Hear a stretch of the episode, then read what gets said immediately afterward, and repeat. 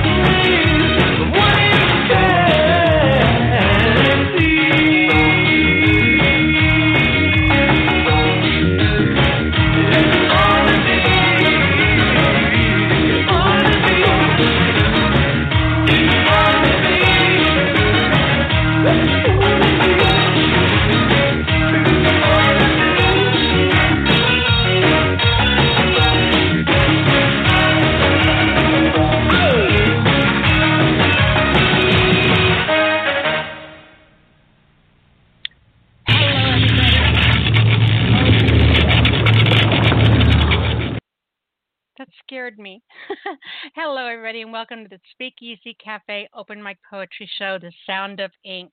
It is a our Halloween, it's a Dead Man's Party special show special show tonight.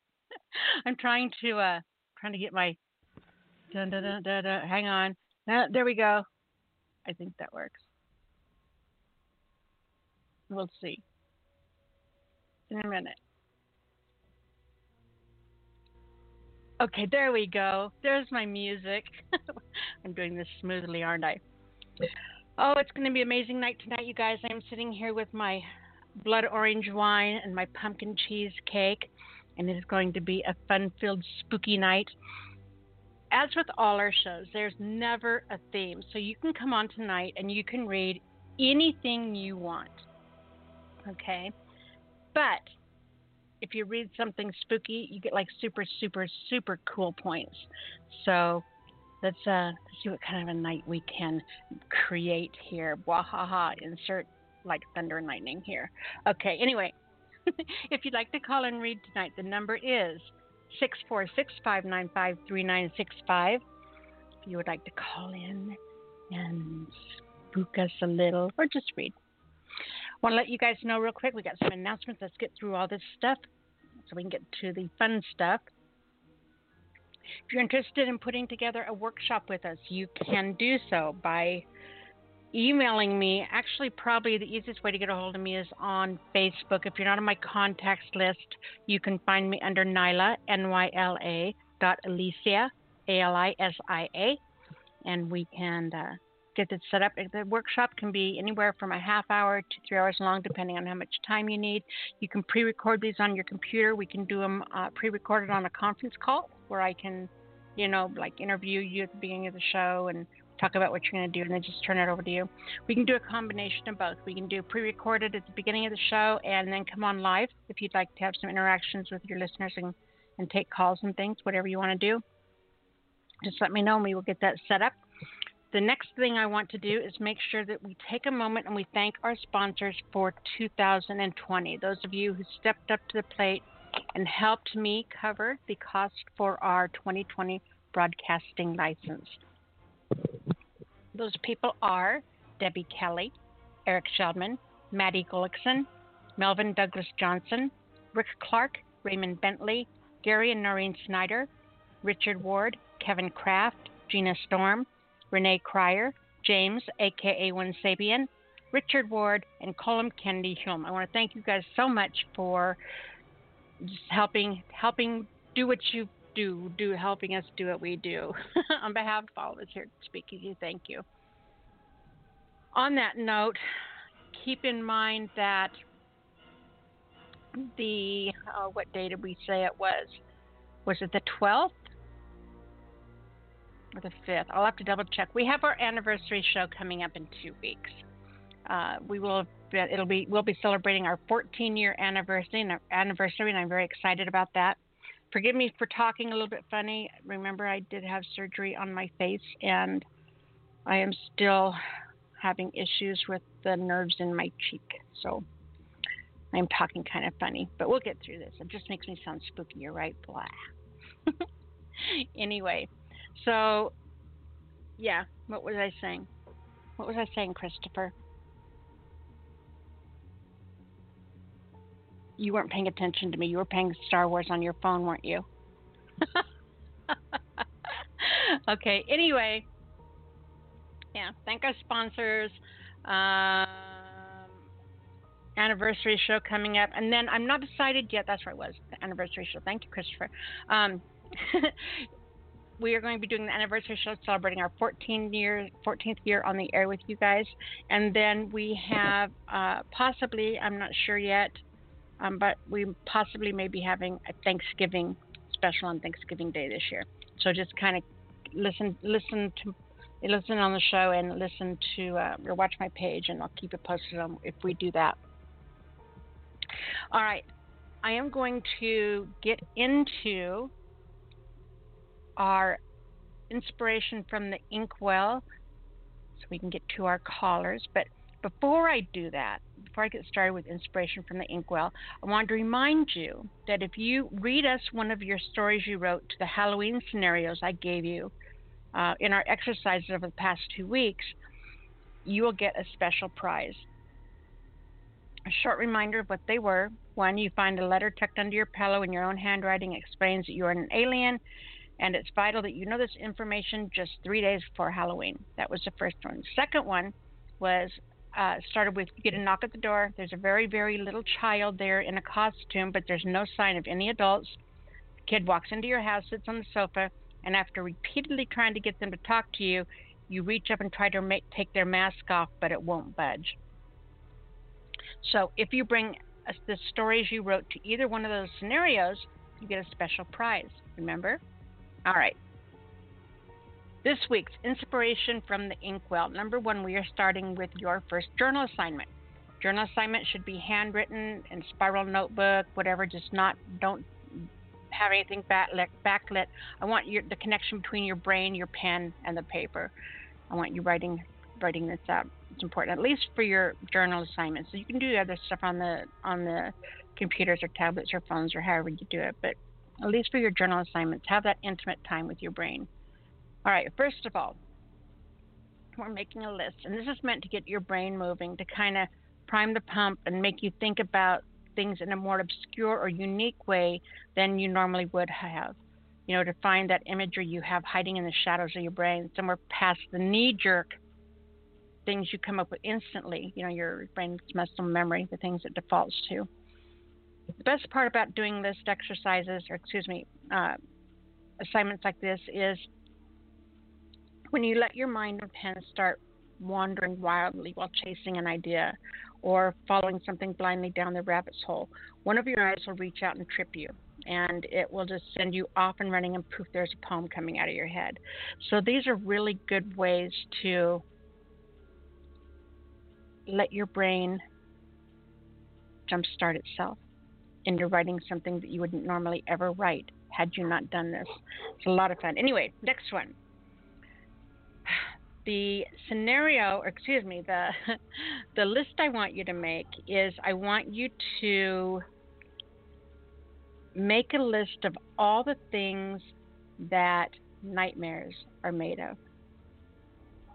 All the things that nightmares are made of.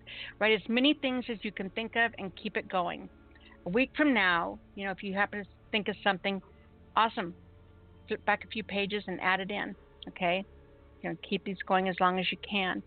Um, and do not think of it just literally, like like a nightmare only exists in your dreams. What about things in everyday life? What about walking, breathing nightmares? Remember, you know, dig deep, right past the obvious, the normal, the predictable, and uh, you know, go go dig deep for those dust bunny ideas, and find uh, find all the cool things you have hiding in your brain that normal people wouldn't think of because they're yours. Again, I want you to start on a blank journal page. I want you to make a list of all the things nightmares are made of. Journal assignment number two. This is kind of a switch up. This is called Remember When. And it's kind of a nostalgic one. Uh, in a way, you'll you'll understand that in a second. But what I want you to do for for this week, I want you to start with today and I want you to work backwards. Writing memories. So write down, start with writing down a memory about today. Then write a memory you have about last week. Then write one about last month and last year. Something 10 years ago, something when you were in high school, something you were in grade school, back to the earliest memory you can think of. And leave a couple lines between each one because as you're doing this, something's going to trigger and you're going to remember a memory and it needs to go between those two lines. And if you save space for it for it you can chronologically write it in where it fits. But start with today last week last month last year write down all the memories you can think okay i want you to well if you want to you can do a twist on this and this is really fun you can email someone who shares that memory with you and ask them to tell you about their memory. Like, example, do you remember when we were up at Eagle Creek and we built the bonfire? What do you remember about that night? You'd be really surprised at how the memories differ. You know, if you do, and do this like with as many people who share that memory with you as you can. And it'll be a, lot of fun. And it really kind of gives you an idea of different people's perspectives, things they pay attention of, things that they remember that you forgot. My sister and I were talking to my mom one time, and we were both describing this place. We my mom didn't remember it, but we both did, and we were trying to explain to her things about it to jog her memory. And there were things my sister remembered that I never did, like the lady inviting us into the kitchen for lemonade. I don't remember that ever happening. but there's things she doesn't remember that I said. So it's a really cool thing to do. All right, so that's that's the whole assignment. You'll figure out what to do with it when, when as you're doing it and when you're done. All right, next we're going to do your writing exercises. Now, the first one we're going to do is writing to a scenario, kind of like I talked about at the beginning of the show with the Wonderful You Bring Your Stories. So, the key word there was story. What I'm having you do is steering. I'm steering you away from writing poetry. Instead, I would like you to write a short story or like a narrative prose, something along those lines. And I don't want you to overthink it. I just want you to spit it out, start and stop, start again, keep going, and you can sort it all out when you're done. The scenario I want you to write to this week is I want you to write a story told entirely through a chase scene. You know, like OJ, chase scene thing, whatever your interpretation of what the chase scene would be. Write a story entirely through one chase scene. And this is going to be more fun and more challenging, I think, than you may first think. But it's also going to be going to really make you pay attention to things like the cause and effect. You know, how surroundings uh, impact and are impacted. Uh, you'll have to slow down and think step by step as you write your story. And to that, who's telling your story? Is it first person, third person narrative, or does it jump around between characters? But the entire thing has to start to finish has to be told while the chase scene is going on. So I hope you do these. I hope you have fun with them. And, you know, just to remind you to write outside your label. Every time you sit down, you don't have to write a poem. You're a writer. You are a creative person. You know, every time you sit down, you don't have to write. Try finger painting, mold some clay it's important to search out and explore and make messy with our muses. But this is really to make you get away from the pressure we put on ourselves every single time we have to sit down and write a poem. Oh my God, I have to post such how many likes I get. Oh my God, I have to keep up with Debbie. She's posting 17 poems a day, and I've only done one in this whole week. So just get away from that. Just have fun. You know, go back to the sandlot mentality of writing. So have fun with that. Write a story entirely through one chase scene. Now, exercise number two, called Pick Apart a Prompt. Now, before I get into this part, because that way it's an easy way for me to remember where, where I was, uh, if you miss any of these prompts that I'm giving you, or I get you mixed up or something, you get lost along the way, don't worry about it. You go back to the show after it's over. You can go back to the show's archives and listen to the show. In fact, any of our shows, first 15 minutes of the program, and you'll be able to get some prompts and exercises and things like that. So you're sitting around wondering, I don't wonder what I'll do. Just tune in, I'll tell you what to do. so this one, pick apart a prompt. This is to teach you that it's more important what you do before you write to a prompt than what you write to it. We were talking earlier about knee-jerk reactions. We all have that. Our brain has muscle memory, just like our, you know, a, a catcher does in baseball. You know, they just boom, they're there. They catch that ball. Um, well, hopefully they do. Anyway, um, it's when you when you have when someone will say something like Halloween, and the first thing you may think of is a pumpkin, or a bat, or a witch, or something like that. Those are knee-jerk reactions.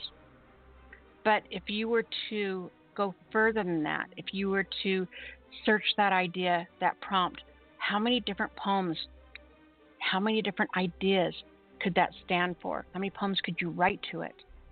So that's what I want you to do. I want you to write the prompt that I'm going to give you at the top of the page, and then I want you to make a list of all the poems that you could write to it, all the things it could stand for, all the ways it could be interpreted, the voice it, you know, what voice would it become? Uh, you know, think of all the different ways you could twist it. All right, by looking deeper in the prompt itself and not trying to write to it, all of a sudden it frees up your brain and you just you're just going to be off and running and you're really going to be surprised at some of the things you find in there. All right so the pick apart a prompt this week that i'm going to give you is tether. Tether like a chain or something like that you're tethered tether just the word tether your interpretation of it how many ways can you interpret that How many different ways could you write to that prompt? All right. And then once again, keep your notebook handy. If you're sitting there and a couple days you think of, oh, that would be a good one, go write it down. If you don't write them, you won't remember them if you don't write them down. If you're like me, I can think of something and I'll sit there and I'll repeat it over and over and over in my head as I run through the house trying to find a pin. And every time, by the time I get to the pin, the line gets messed up in my head and it never comes out the way that I intended it to. You have to write things down and remember them. I don't know how many times I've done that. I've thought, oh, I'm going to write a poem about this, or that's a really good line. I'm going to remember. It. I'll remember that. That's such a good line. I never do, and it makes me mad. So, yeah, it's real important. Keep a journal handy always and write down your things. Next, poetry prompts. Now that I've gotten you completely away from writing poems, I'm going to reel you back in. And with that said, poetry prompts are meant to produce poems. Poems, uh, the prompts are like seeds planted. They're meant to grow into poems. And with that said, uh, what you do with them is up to you. The prompt can be like the title of your poem, or a line in your poem, or the general concept of your poem, but it does have to go into a poem. The last two weeks, as I said earlier, oh no, we didn't do that. That no, we didn't do that. We did it with the other prompts. Never mind, I didn't say anything right now. So the prompts, because uh, the last two weeks I gave you ten because of the Halloween show coming up, but this week I am going to, I'm only going to go back, we're going to go back to our regular eight. So number your paper one through eight.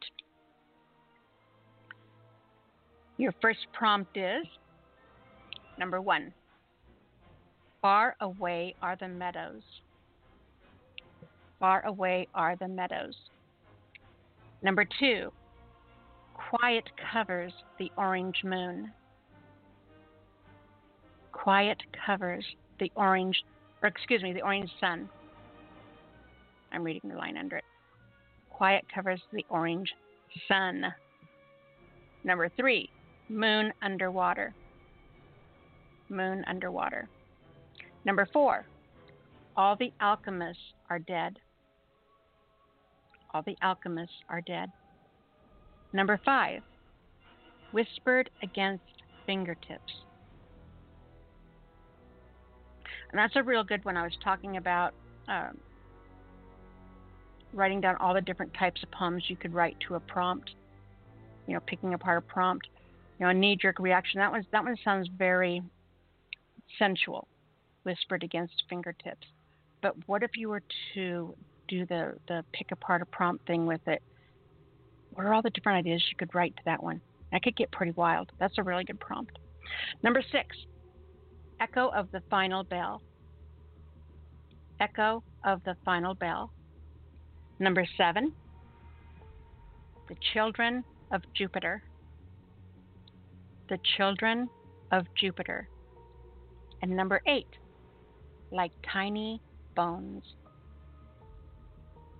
Now, those eight prompts you can write eight poems, one poem to each prompt. You can mix them up. You can use line one, line four, and line seven in a poem, however you want to do it. I took all the prompts from our first three weeks of doing this on our spooky ones and wrote one poem using every single line. So, using all 30 prompts, I wrote a poem using no variations in the, in the uh, no variation in the prompts at all as written it was pretty fun. As I say there's no such thing as a writer's block. You don't have to produce a masterpiece every every time you sit down. You just have to write. So I sat down one day and that's what I did. It's not a great poem, but it was really fun doing. so these will be posted on my page, by the way. It's one of the only prompts that, that I do. I don't do your exercises and stuff like that necessarily posted on my page, but you will find these every week posted on my Facebook page. Remember, that's Nyla, N-Y-L-A dot Alisia, A-L-I-S-I-A. If you're on my contacts list, jump on there and you can get these prompts every week and uh, be able to write to them. So you can mix and match them. You can use all eight lines in one poem, like I talked about doing on mine, or you can, you know, whatever you do with them, as long as it's the title of, a line in, or the general concept of. So once again, number one, far away are the meadows. Number two, quiet covers the orange sun. Number three, moon underwater. Number four, all the alchemists are dead. Number five, whispered against fingertips. Number six, echo of the final bell.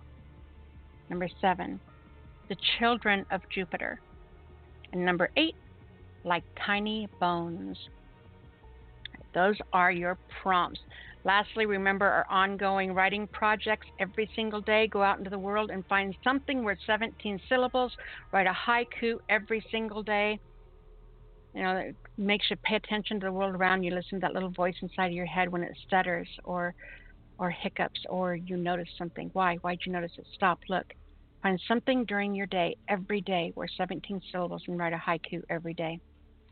Next thing, remember to do something every single week that surprises yourself, something you haven't done before or haven't done in a while, or something you normally wouldn't do. Go do something someone else likes and watch them. Find out why. Maybe you can't relate to it, but you can learn a lot by watching someone who does. Do things every single week that are different, out of the ordinary. Only by living life can you go out and write about life. Every day that you sit planted in front of a TV is a day you'll never get back. And and what are you going to write about watching the X Files? Spooky. Okay, so anyway, remember, guys, you're not just a poet. Have fun exploring and writing outside of your labels, and you'll become a better poet because of it. Keep playing with your ideas, playing with your words. Keep having fun with your muses, and they, in turn, will have fun with you. All right. Next, we are going to play an audio track. We always start and end every episode with a track by one of you. So if you are, well, a poetry track, I can't say that because, well, our poem tonight is being read hasn't been around in a while. Anyway, in fact, they've never even called into the show. Anyway, so if you're interested in having your track played on the air, you can email those to me. The word, word the is in the email title, the speakeasy cafe at gmail.com the speakeasy cafe at gmail.com. Put MP3, audio track, something along that lines in the subject line for me, and we'll get those uploaded to the show and play them for the world. Now, the piece that I am going to play for you tonight on this, the beginning of our Dead Men's Party at the Speakeasy, Haunted Speakeasy Cafe, I am going to play where is it? Dun dun dun. No, wait a minute. I lost it. Who's been haunting my halls and moving my shit? All right, here we go. We are going to play one of the people I think is one of the sexiest men in the world, Christopher Walken. He is going to read to us The Raven by Edgar Allan Poe.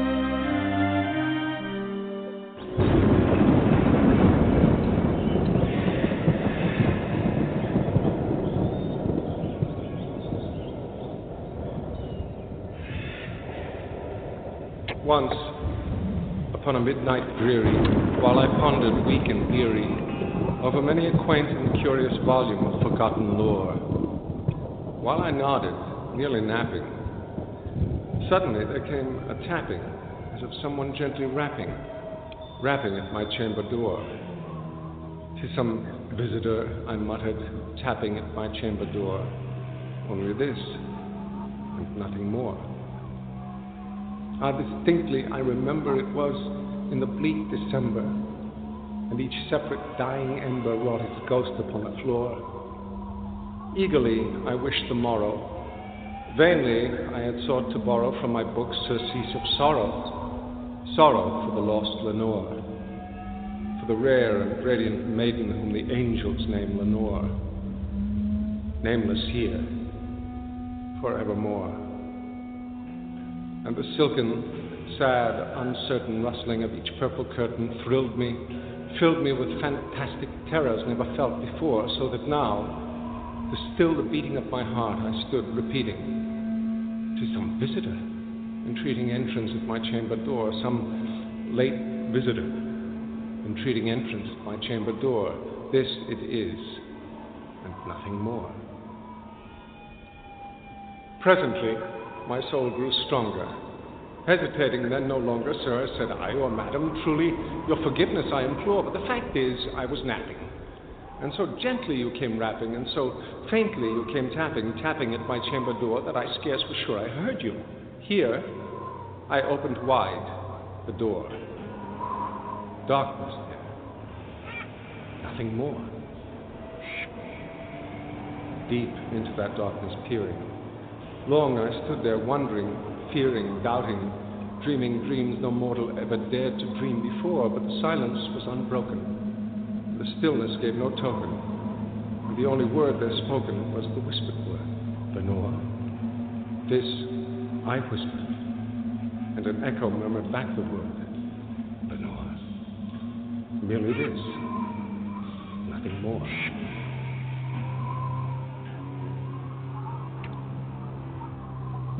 Back into the chamber turning, all my soul within me burning. Soon again I heard a tapping, somewhat louder than before. Surely, said I, surely that is something at my window lattice. Let me see then what thereat is, and this mystery explore. But my heart is still a moment. And this mystery explore. Tis the wind, and nothing more. Open here I flung the shutter when, with many a flirt and flutter, in there stepped a stately raven of the saintly days of yore. Not the least obeisance made he, not a minute stopped or stayed he, but with mien of lord or lady perched above my chamber door, perched upon a bust of Pallas, just above my chamber door, perched and sat, nothing more. Then, this ebony bird beguiling my sad fancy into smiling, by the grave and stirred decorum of the countenance it wore. Though thy crest be shorn and shaven, thou, I said, art sure no craven, ghastly, grim, and ancient raven, wandering from the nightly shore. Tell me what thy lordly name is on the night's Plutonian shore. Quoth the raven, Nevermore. Much I marvel this ungainly fowl to hear discourse so plainly, though its answer little meaning, little relevancy bore, for we cannot help agreeing that no living human being ever yet was blessed with seeing bird above his chamber door, bird or beast, upon the sculptured bust, upon his chamber door, with such a name as Nevermore. But the raven, sitting lonely on the pallid bust, spoke only that one word, as if his soul in that one word heeded up poor. Nothing farther than he uttered, not a feather than he fluttered, till I scarcely more than muttered, Other friends have flown before. On the morrow, he will leave me, as my hopes have flown before. Then the bird said, Nevermore. startled stillness broken by reply so aptly spoken. Doubtless, said I, what it utters is its only stock in store, caught from some unhappy master whom unmerciful disaster followed fast and followed faster till his songs one burden bore, till the dirges of his hope that melancholy burden bore of never, nevermore. But the raven, still beguiling all my fancy into smiling straight, I wheeled a cushioned seat in front of bird and bust and door. Then, upon the velvet sinking, I betook myself to linking fancy unto fancy, thinking what this ominous bird of yore, what this grim, ungainly, ghastly, gaunt, and ominous bird of yore meant in croaking nevermore. This I sat engaged in guessing but no syllable expressing to the fowl whose fiery eyes now burned into my bosom's core. This and more I sat divining, with my head at ease reclining on the cushion's velvet lining that the lamplight gloated o'er, but whose velvet violet lining with the lamplight gloating o'er she shall press on nevermore. Then methought the air grew denser, perfumed from an unseen censer swung by seraphim whose footfalls tinkled on the tufted floor. Wretch, I cried, thy God hath lent thee. By these angels he hath sent thee respite. Respite and nepenthe from the memories of Lenore quaff, O quaff this kind nepenthe, and forget this lost Lenore, quoth the raven. Nevermore. Prophet, said I, thing of evil, prophet still of bird or devil, whether tempter sent or whether tempest tossed thee here ashore, desolate, yet all undaunted, on this desert land enchanted, on this home by horror haunted. Tell me, truly I implore, is there, is there balm in Gilead? Tell me, tell me, I implore, quoth the raven, nevermore.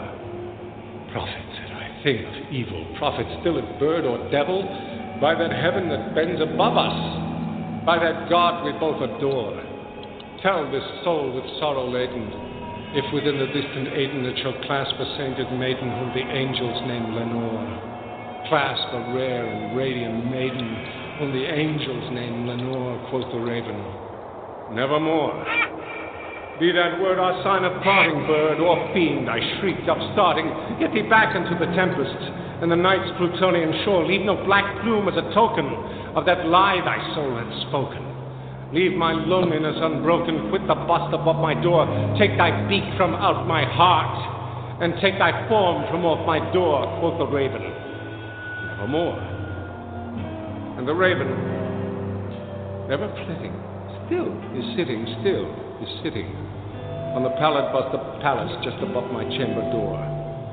his eyes have all the seeming of a demon's that is dreaming the lamplight o'er him streaming throws his shadow on the floor, and my soul, from out that shadow that lies floating on the floor, shall be lifted. Nevermore.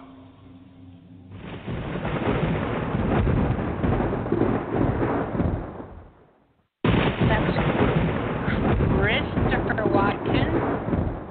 or Walken with the Raven. Absolutely can't have Halloween without hearing that poem. All right. Now, poets, the time you have been waiting for. The number to call in if you would like to call in and read tonight is 646 595 3965. That's 646 595 3965. If you are on hold, this is what you can expect. We do take callers in the order that you call in, such as area code 731 is our first caller tonight. So listen for your telephone area code.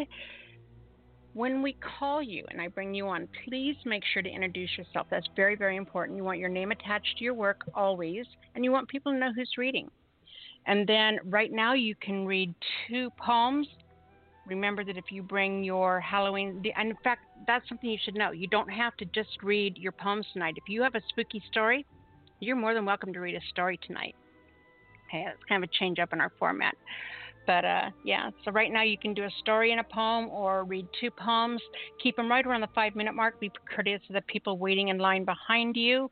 If the lines start get, to get too busy and I'm going to have to, I'll change that back to we're reading just one. I'll let you know if that happens on your call. I am terribly sorry, but right now you're good for two. When you are done reading, make sure that you give out your URL. It's really important that people know how to come find you, share some love with you. And then do remember, please, that we have a mature rating. So you are bound to hear just about anything tonight, with the exception of hardcore erotica. No porn palms, no bumping body parts, no graphic tab A into slot B. Other than that, you are good to go. With that said, I'm going to go ahead and give our first three callers so you kind of have a heads up. We have 731, 718, and then 732. And I'm supposed to be writing those down as I say them, but you know, I was taking a drink of my wine and still holding my cup. Wahaha. So yeah, 731 is our first caller, which I believe is Michael. Then we have 718 and 732. I do want to let area codes uh, 216 and 541 know that you let you guys know that you are not in lineup to come on the air. If you guys are here just listening and hanging out and enjoying the show, appreciate you being here. If you change your mind at any time, area code 216 or area code 541, please press 1 on your phone and that will alert me that you want me to unmute you and you want to come on the air. Again, 216 and 541. Press 1 if you'd like to come on. Otherwise, hang out and enjoy the show. I am going to go ahead and what was I going to do? Oh, to have to play one more track. I am so sorry because I have to get Christopher on the line with me. This is my poem that I play every single Halloween as a tribute to Robbie Baby because I know he loves this poem and because it's my creepy stalker poem. It was written on a dare. Uh, was never supposed to see the light of day, and I found this stupid crime journal published it. They wanted a recording version. I did this, freaked everybody out. It's really scary. It's creepy. It's really different. Anyway, this is called Enter the Sandman, my creepy stalker poem, Halloween tradition. Here you guys go. And when we get back, we will have Christopher on the air with us. Enter the Sandman. Ticket, sir. Your ticket.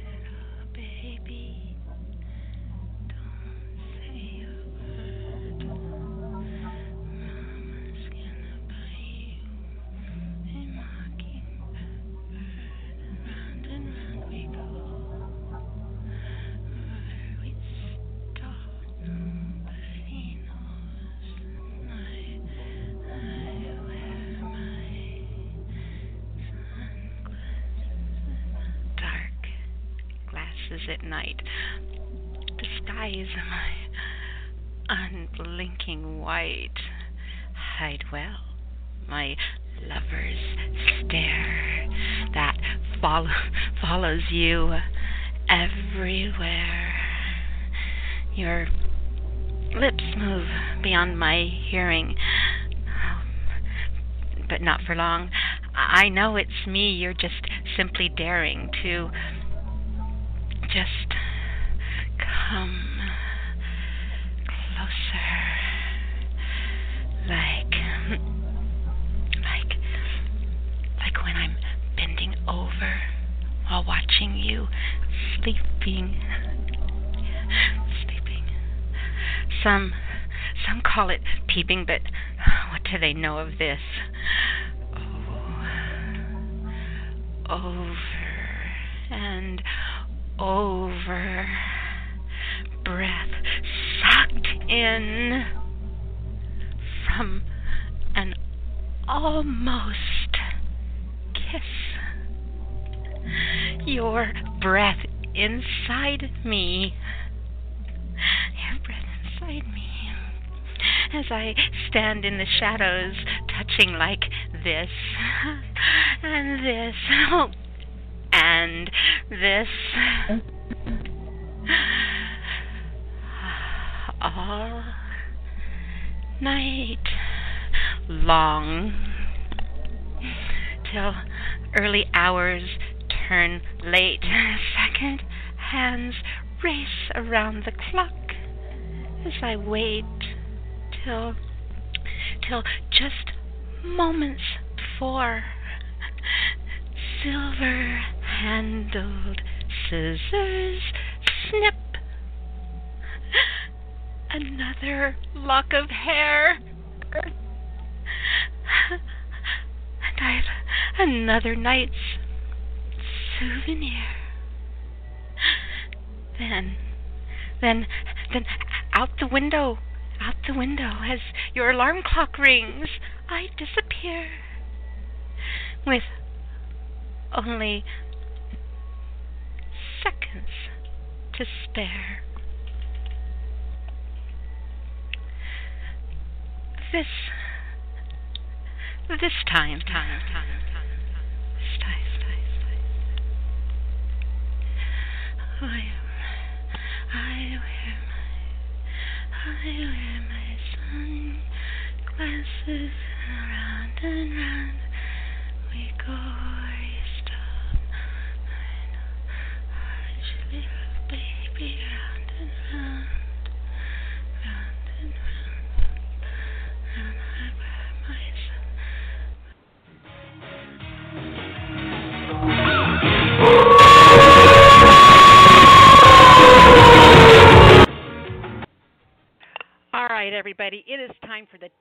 Party at Speakeasy Cafe Open Mic Poetry Show. It is going to be an awesome time. Let's go ahead and get to our callers. Got Christopher Ryan here with me tonight. Want to welcome him to the show. Hello, Christopher. Hello there, Miss Nyla. Uh, so here we are on um, not quite Hallows Eve, but pretty darn close. How are you doing?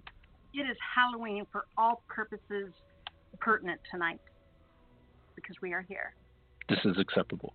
I will go with this.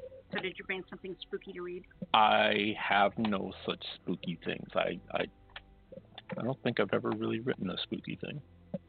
Well, now you have homework, don't you? Well, crap. I guess I might. All right, so it is time to get to our callers. Are you ready? Um, I am about as ready as I think I can be. So.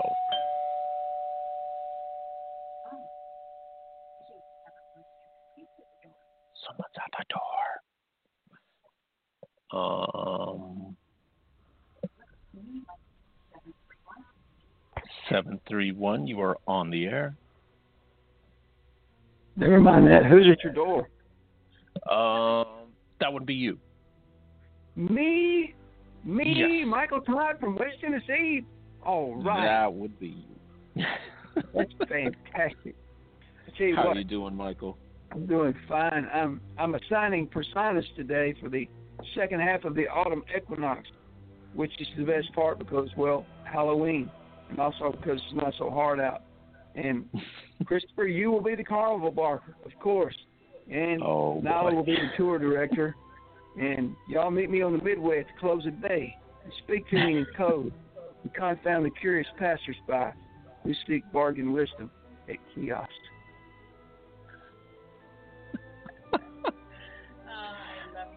Now I feel like I need an old school megaphone. Happy Halloween! It's excited about Happy. Halloween. Happy Halloween to you, Michael. Thanks. I wrote, I wrote a, uh, I wrote a, a sonnet for Halloween because, uh, well, mostly because, because Don Lease made me. But uh, That seems as good like, a reason look, as How any. about, how about this? Our assignment this week is write a Shakespearean sonnet about Elf on the Shelf. I'm like, I'm your guy. Okay. So uh, here we go. Uh, by the way, she's she's totally fine with Elf as long as his, his events are kept in order. Okay. So the, you can't be having Christmas stuff before Halloween. So I went and found pictures of Elf in Halloween mode and whatever. There is such a thing. So she was okay with that. I checked around with other people. Carrie enjoys Elf Tragedy because she's not a fan. Kaylin, Alicia, and Kylie, they're firmly on Team Tuba, which will make more sense in one minute. Anyway, this is Elf in Order, a holiday sonnet. Elf on the shelf, off the grid for a while, wearing his COVID mask, somewhat disguised.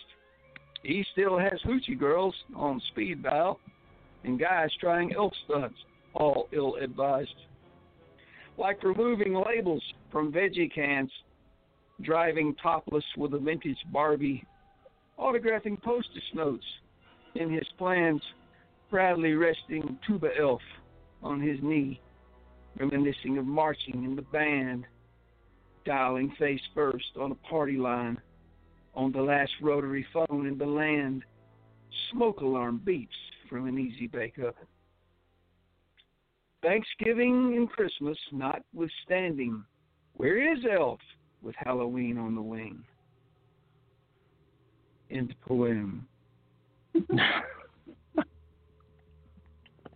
um, that that is a very interesting elf there. Hoochie's on the line and removing vegetable can labels. Like that. That's almost the best of both worlds. I want to know how he put my elf in the elf on the shelf in my Suzy Homemaker oven, in the Easy Bake oven. it it does raise some questions. Every girl has an easy bake oven story, and they're all and they're all worth telling. So yeah. I melted my sister's Barbie doll head in it. Does that count? Oh gosh, yes. Long story. Most Oh. people just cut the hair off the Barbies. You go a little further. No, that's what happened. That's what started it. She cut the she. I get. I didn't play with dolls, but I had ones I loved with. I was I absolutely loved, and she cut the hair off of it, and so all wrath was ensued. Wrath was incurred. Uh-huh. You decapitated a doll and shoved its severed head into an It oven. involved my Tonto doll and a hatchet and a whole bottle of ketchup and an easy bake oven. Wow. Okay, I've got one more while I'm here. I'm going to read from Okay. my my my life partner, Krysia Jopek. She wrote something really cool this week, and uh, and and I'm going to share that. It's called Passages by Krysia Jopek. There was no beginning to the tangled rope that was needed to anchor in place and then escape the storm gathering south. The marbles in my mouth multiplied, so I could not talk of the current injustices or what I wanted for lunch. To launch a ship in the Atlantic this time of year took guts to say the least. My insides were waning with each passing moonscape, slightly truncated, broken light fading into the night quietly. I waited for fools to rush in with the tide, defiant surfers caught in the rungs of sharp cliff fall. My new friends were on TV, were better dressed than me, with perfect hair, and though they could not per se speak back to me, I knew they would say about heartache and current cuisine. When my father spoke to me in dreams, he told me to wait for him at the bottom of the stairs. That mile after mile never ended. I tried to slide down the banister, but ended up on a swing, touching the horizon with my feet. But he was nowhere near. End poem. Hmm. Man. I'm not even sure where to begin right now. I can by asking for his autograph. Well, fine, then be that way. Fantastic read on both of those, Michael. Thanks. You're welcome. I was going to read Christmas with the lights off for effect, and then I realized I couldn't see the page, so that was a bad idea. I have a candle lit. Does that count? I'll share the oh, light. I'm, I'm terrified of candles. I won't go near them. Really? By the way, by the way, if you, uh, why would you bring up candles? That's terrible. I'm sorry. I can't even watch television shows when we're on there. Hey, let me give you, you know, if you want to find Krysia Jopek, that wonderful girl, that's the poem I just wrote, read, uh, she has her own website, like a real website. If you just do the HTTPS, you type in Krysia Jopek, that's K R Y S I A J O P E K dot com. She's got tons of awesome poems on there. And I had been away from Speakeasy for a while, and what got me back in was a whole stack of her poems. Don't you remember now? I would just come week after week and read Chris's poems. I remember. I know. I just I, I ran that well dry. It was fun. Got me inspired. So there. Speaking of inspiration, Halloween's our inspiration. There's a lot of people chomping at the bit or chomping at something. So I'm going to step aside and make room, make room for the uh, the, the gathering. Tell everyone how to find you, Michael.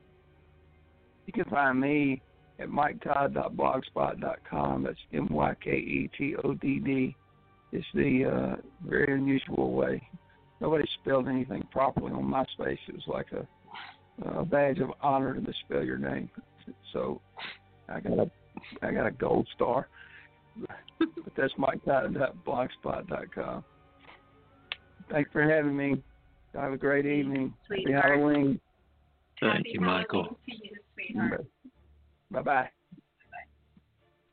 All right. So next up we have area code seven one eight. Oh jeez. Seven one eight. You are on the air.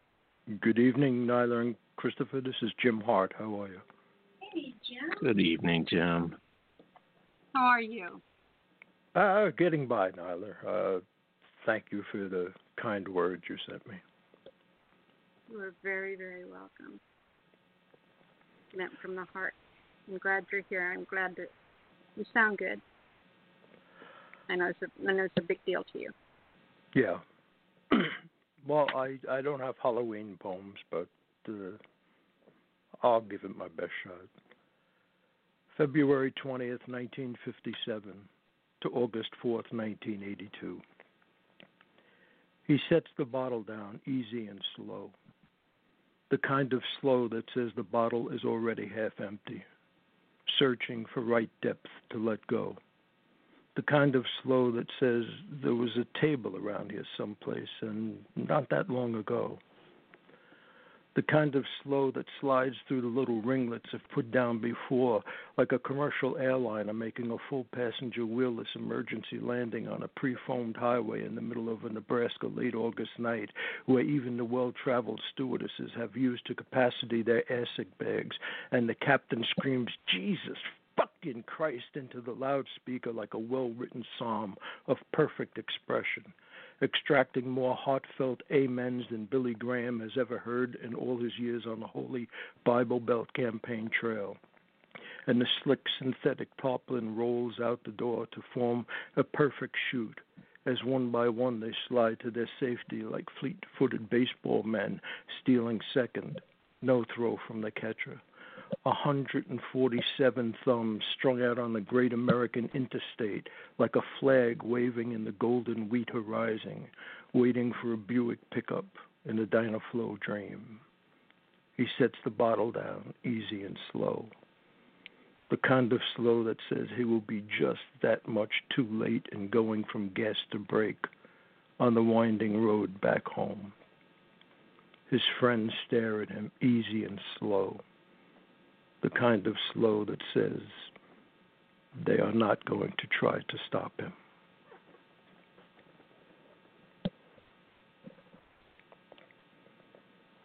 Let's end the piece. Um, I know you said it wasn't a scary poem, but that that kind of had its own flavors of terror involved in it. That was rather chilling. Oh, thank you. Yeah. Uh, I Jim is one of my favorite writers. I've I- been a fan of his for so long. I can see why. that was amazing. Uh, I I was kind of just thinking to myself the entire time, just the concept of having a pilot scream into the mic, Jesus fucking Christ, yeah, that that would that would that would be a sheer terror kind of moment. yeah. Hey, Jim, are you going to read a second one? Yes. Uh, deserting a sinking ship. Contemplated suicide many times, she says. Once, I think, is too often, and tell her so. She laughs, pulling the sleeve of her sweater down over the scars on her wrist. It was hard being your girlfriend, then not being, she says. I'm sorry, I say, meaning it more from guilt than passion, realizing as I rise to leave that perhaps the most I can hope for is never knowing. Wow. That's a, a subject that's very near to my heart. And there was a lot in that piece that I related to. Good job. And I think that's another piece that kind of speaks to a very different mortal kind of dread. I mean, uh, on on both sides of, of the relationship coin on that one, I think sometimes that fear of knowing is it, it's just petrifying. Yeah. Oh, thank you both for the kind words. All right, my darling love, tell everyone how they can come find you. Uh, you can find me on Facebook uh, under Jim Hart, uh, on uh, the web on jimhartpoet.com, or you can have uh, read or buy uh, both of my poetry books and both of my novels on Amazon.com. Very cool. Remember, holiday season is coming up, so post those links for those books on my page. Oh, thank you very much. Okay. You're very welcome. So good to hear from you, sweetheart. Seriously, thank you. Thank you. Have a good night, both of you.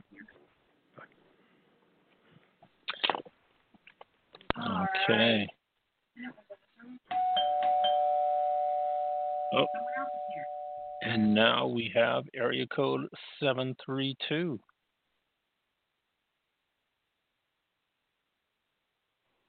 Seven three two. You are on the air.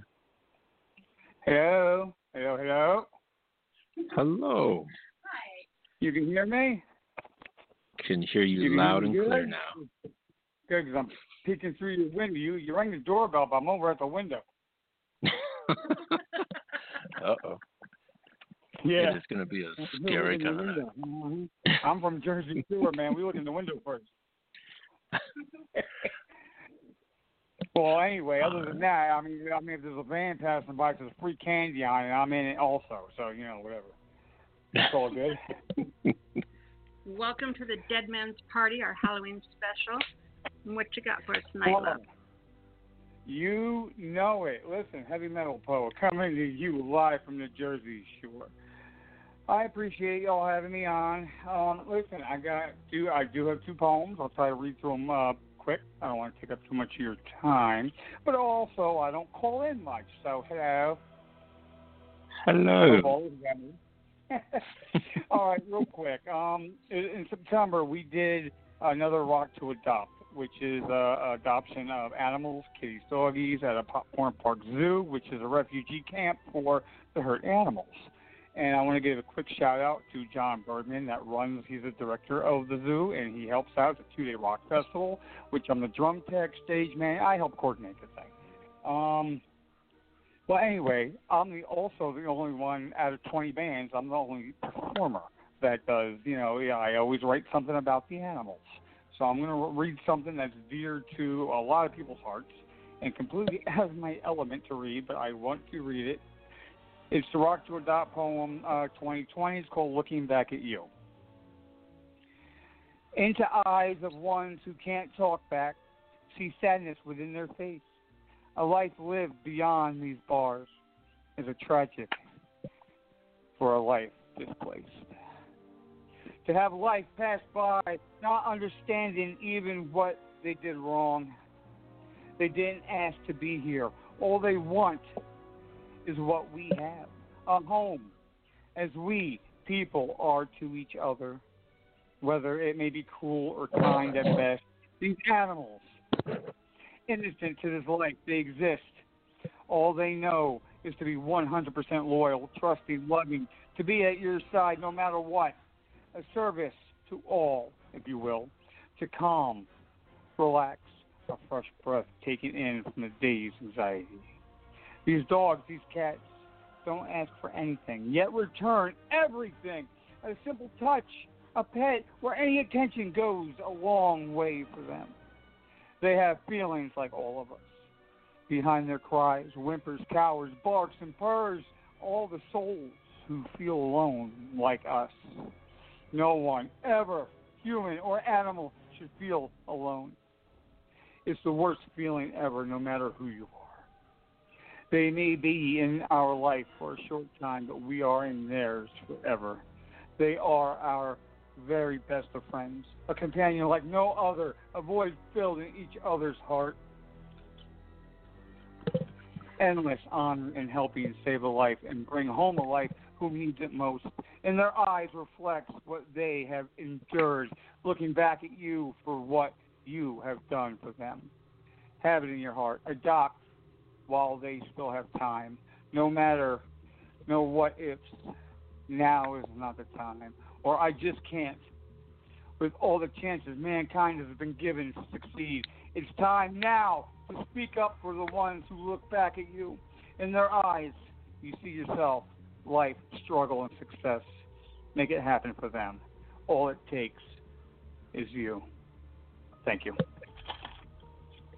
So, while you're doing these adopting things at the zoo, I would just want to drop a bug in your ear.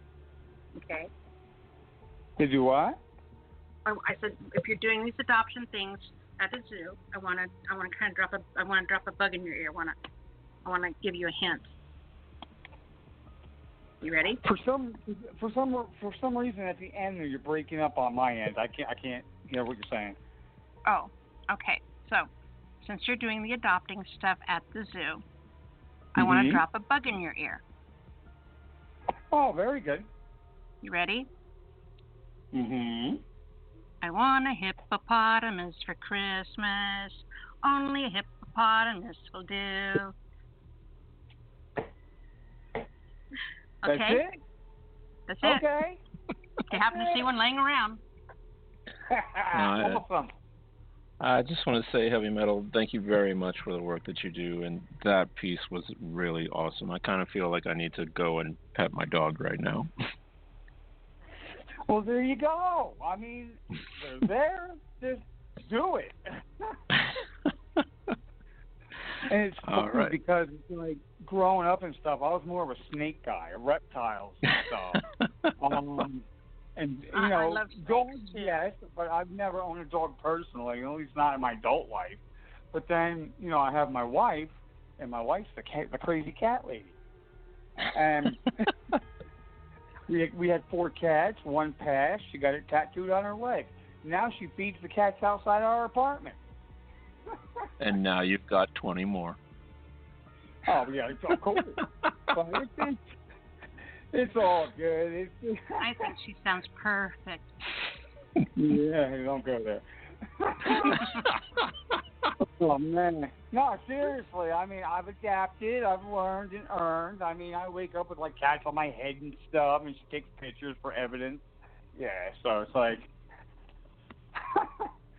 all right. Hey, I got one Okay, piece heavy of metal. it. Absolutely. Yeah, I got more of a you know more of a heavy metal style now. But anyway, yes, shout out to everybody at the zoo. Thank you all, and we'll hopefully we'll see you again next year for the 10 year anniversary. Hopefully.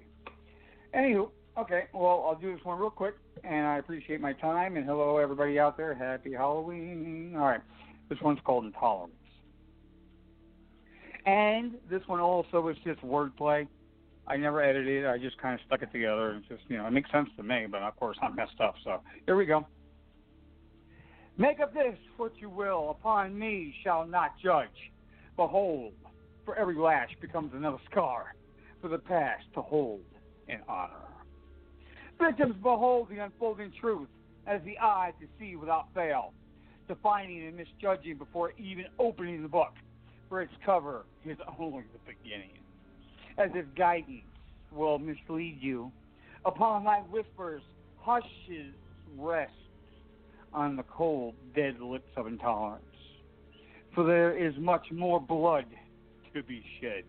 Existence, grasping survival from the instability of betrayal. Death sleeps within, echoes up and out from living graves. The screams, shrill, dormant air, dissipated as if anyone cared. Existence exiled, excommunicated, exhausted, annihilated into extinction. Then any skeletal remains of sanity is provisionally inept, enabling, inciting darkness to live. Feed, grow, expand. Stretchable, far fetched realities are now present day scapegoats. Cannot contain what cannot be controlled. As deniability is the accessibility that will, in return, result in death. Silence in time, for time is the answer. Don't forsake that last breath you take, for it may be the last. Thank you. that was pretty amazing. Man, Good job, Dennis. different kind of chills tonight. I love it. Oh yeah. I go from kitties to doggies to complete stories, It's all good. It was it was a nice little you shift. do it, If you don't like it, wait five minutes, it'll change. All right. How can people find you and share some love? They can't. I'm surrounded by cats. oh man, just find the trail of friggin' cat treats. You'll find me. Um, that could be a giveaway. Um, all right, yeah. Well, anyway, I got a couple things going on Facebook. It's really Facebook because I don't really understand anything else. Um, I don't. Seriously, I'm not computer literate like whatsoever. Um, I got Crushed Beneath Poetry, which a good friend of mine even built for me because I don't know what I'm doing. Uh, Crushed Beneath Poetry, you can find that out on Facebook. Um, I did manage to get the Heavy Metal Poet as a, um, it's, it's like a like another side project I have on. I guess it's under Public Figure. Yeah, I try to look. Yeah, I try to make myself look better. Uh, um, yeah, my ego gets any bigger. My wife's like, you know, if your head gets any bigger, it can't fit through the door. I'm like, well, you know. Uh, the point is with me is if you if I'm dead and you remember me 30 years later, that's what I want. I want to make an imprint on this world somehow. um, yeah. Crush Beneath Poetry on Facebook, uh, Heavy Metal Poet on Facebook, Crush Beneath Crew on Facebook. Come join them all. Find out what's going on. Right now, the virus has killed all the open mics I host at the library, at least up until December. So I'm hoping next year will be, you know, better. Um, but until then, if there's an event, I'll be at it, or you know, helping out some way, somewhere. But uh, for now, oh, plus I'm getting a whole new metal band back together. So you know, yeah, yeah, it's like I mean, you know, I'm going bald already. I've lost all my hair, and it's like um, midlife crisis. So here we go. See what happens. Man, staying So once busy. get that back together, you'll hear more from me. Uh, but hey, until then, no, I appreciate uh, my time on air here. Uh, and hello to everybody. Come by and see me, make fun of me, make and be a goof or whatever. But um, happy Halloween, everybody. And, uh, I hope I can make it back on air, you know, more. like you said, All we're kind of- right. Your Halloween cameo performance. Thank Oh, you very yeah. much for calling in. All right, thanks for having me. I'll talk to you guys later. Okay. All right, how do you go Um, off here? Here we go. Okay, so let's see. Next up at the door, we have area code area code 419. Agent 419 Did you say- you? Did you say yeah? Did you say four one nine? I kind of got did. blurred. I Hi, did yes, indeed. I'm Shelly Gambino reporting into duty as Agent four one nine. Hello, Shelley. Hi. I know, right? And I do have a Halloween one. Ooh, okay. That's cool. Um, I'll just get right into it. It's called what? I She couldn't said something and then she turned away. I have no idea. I thought she said she's hold on doing that second. thing. I didn't know. I think she's finding appropriate scary music for you. I had to put scary music on for you. I, I was gonna hear the doorbell. Okay, that's pretty scary. Uh, you guys ready?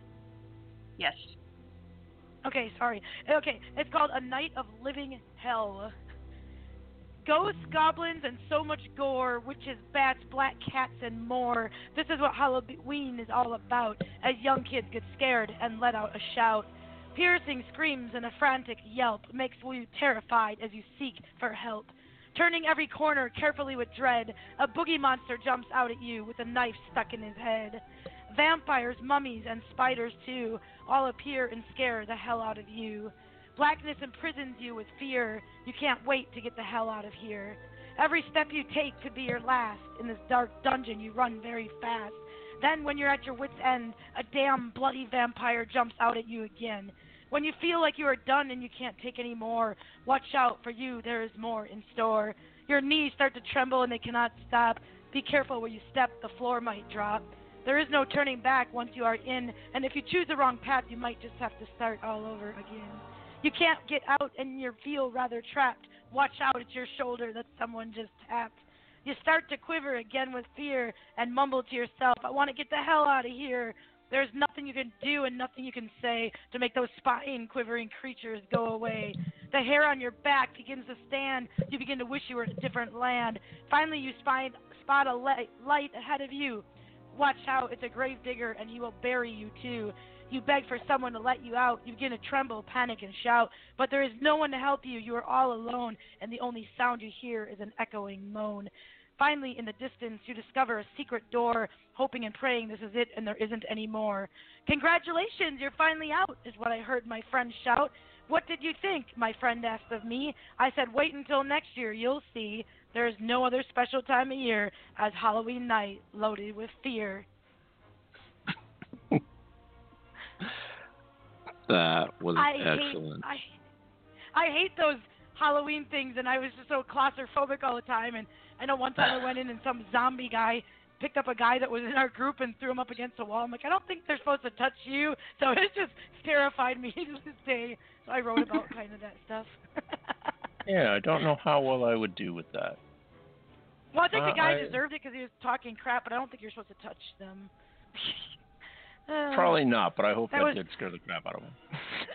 yeah, you know, it was it was years ago when we could get away with stuff. You know, now you can't get away with anything. can't get away with anything. You can't get away Uh, with anything. Gosh. I mean, it was that masked man, that scary looking man amongst all the other scary looking men in the haunted house. Oh, and I It does and seem being like a perfect cover. it's bad. Right, right. I, I get the claustrophobic and I get scared, and I just I just hate it, so I just kind of went on that. But I wrote that in the 1990s. Is that weird? It seems so long ago. I know it's crazy. You want to really freak yourself out? Look at a picture of you from the year you wrote it. I was doing Oh, that the man. other day, Yeah. and the picture you popped on. I was like, Christ, I looked a lot of different 14 years ago when I started this show. right. Are you going to read a second piece, then? yeah, if I have time, I, I can read. I got one more here. Okay. Okay. This one is called. This one's called Broken. It has nothing to do with Halloween, but you might refer to it as being scary. I don't know. No, I'm just kidding. Um, broken. When your heart is broken and you feel all alone, pain becomes your welcome mat, greeting you when you get back home. The world around you grows silent as darkness tries to enter your soul, still searching for the brightness of sunshine, hanging on to hope that everything will be all right. Faith, it needs to be renewed, restored. When you feel like giving up, trying to keep hope alive, even when you feel that something inside you has died. When your heart is broken and you feel all alone, pain becomes your welcome mat, greeting you when you get back home. Sometimes life's journeys take us all for a ride, emotions running deep as time was on our side. Living for the moment of each day we were blessed, together wrapped in our arms of freedom. I held on so tight, praying, dear Lord, help 'em make it through the night. The heart it breaks at the choices made, none being our own, none we can control. To love someone so much and watch them lose it all. The safest I felt was in his arms, the ones that no longer hold.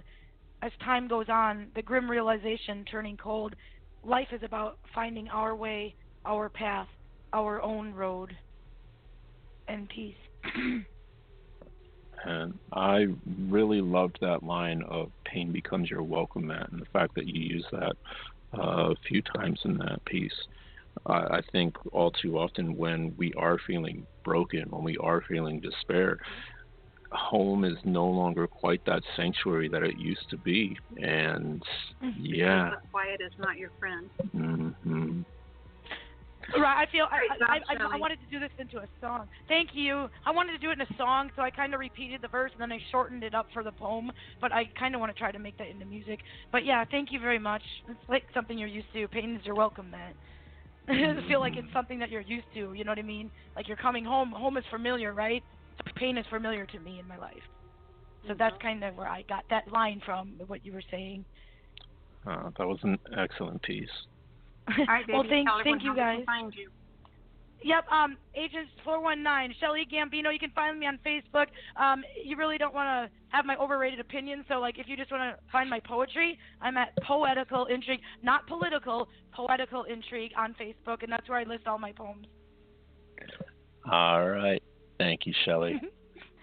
Thank you. Have a good evening, you guys, and enjoy the rest of the show. you too. Thank you. Night night. All right. Thank you. Yep. Bye. So, Bye. next up at the door, we have. Oh, Scratching the door. Who's scratching at the door? it seems that we have area code 984 on yeah, the air. Yeah, I don't think so. I don't really get it. Yeah, exactly. But, however, though, I will get into it on some shit like, what the fuck are you stacking at work for? Yeah. And I have no actually idea. banging. You don't even know why you. Cause like we um that night we grilled out and I told you I got the burgers and the food line did that shit. Right. I had enjoy a good barbecue. Homeboy over there. I don't They think he's work talking to us. I don't think so, but I'm just going to join in on the conversation. people as Because I feel the- like I'm part of it now. The Crip wannabe? It's really Nah, creepy. His homeboy Ah. that worked there before. Oh, okay, okay. I just, he's the one that put his little. little Hey, 984, are you there? Right. Area code Oh, 984, are you there? I'm like, you know, let me pick his head and shit. Is it is it dude black or white? dude. Okay. We're not gonna listen. Well, pretty much white. we'll probably let them keep that in private.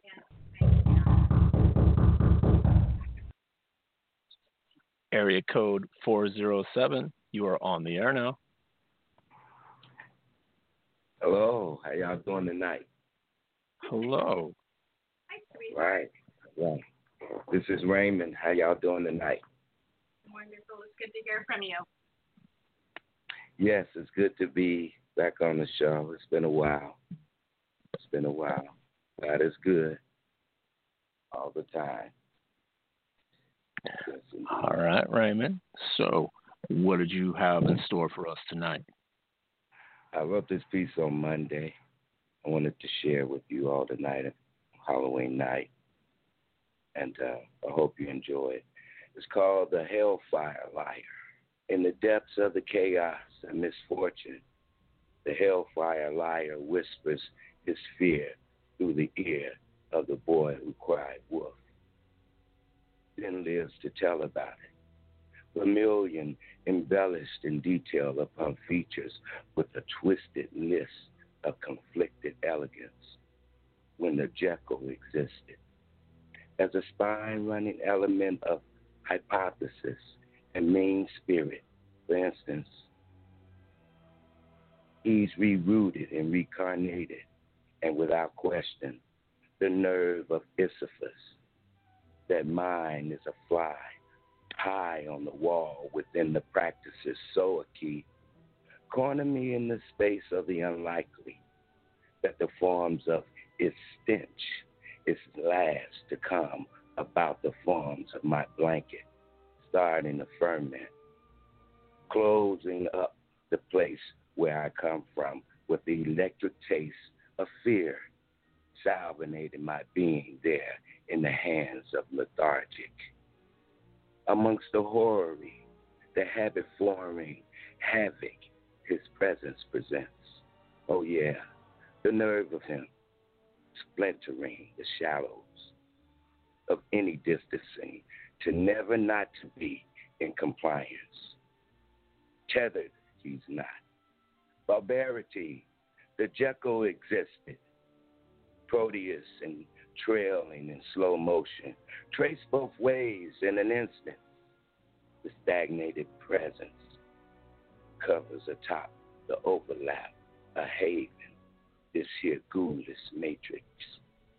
There, smell the after stench, emission, no limit, conspicuously living about the trails of ungrateful selfishness. He remains, he's there, he existed, trembling a slow metamorphosis as the liar cries aloud to reverse it.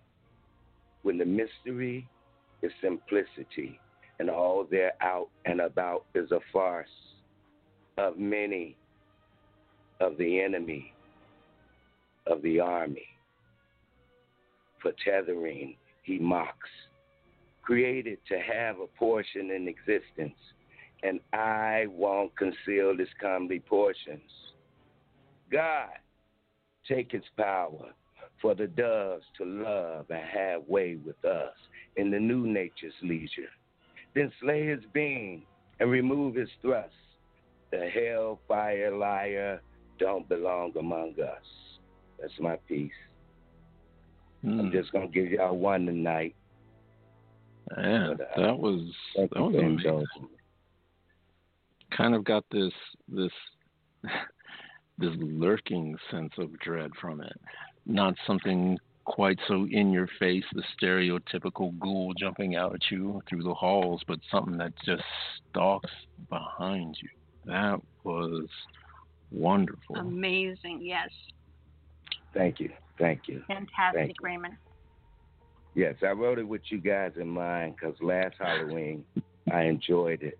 I say maybe I'll do this, so I started on it the other day, and that's the way it came out. Well, you get super, super cool kudo points for uh, coming on and reading the spooky piece. Uh, it was beautifully done. Mhm. Thank you for sharing, Raymond. Raymond, tell everyone how they can find you, hon.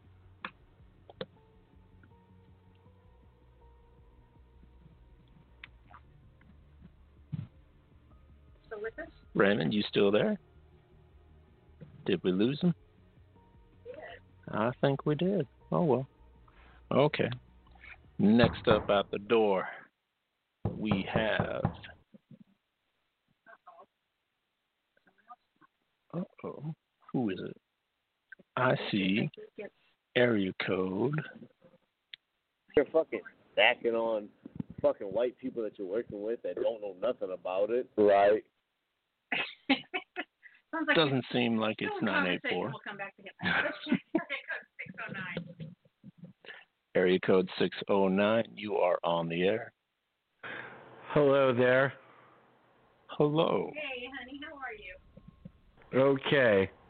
Um, uh, my name's William Beck, and I bet there are other people who want to read, and the hour is growing late. So uh, yes, I've got I've got some Halloween poetry for you, and um, we'll start with one called "The Churchyard." Okay. Please. The churchyard has dark dark secrets yet to keep.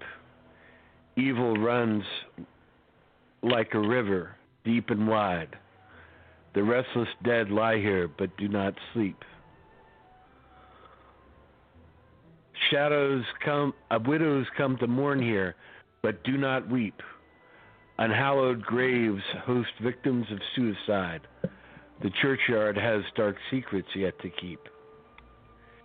Strange vapors from the graveyard, from the ground, are known to seep and make strange lights at eventide. The restless dead lie here, but do not sleep. Strange shadows from the tombs are seen to creep and are linked to cases of brutal homicide. The churchyard has dark secrets yet to keep. The priests have fled the grounds like maddened sheep. The ghouls have left their bread, their beds to take village brides.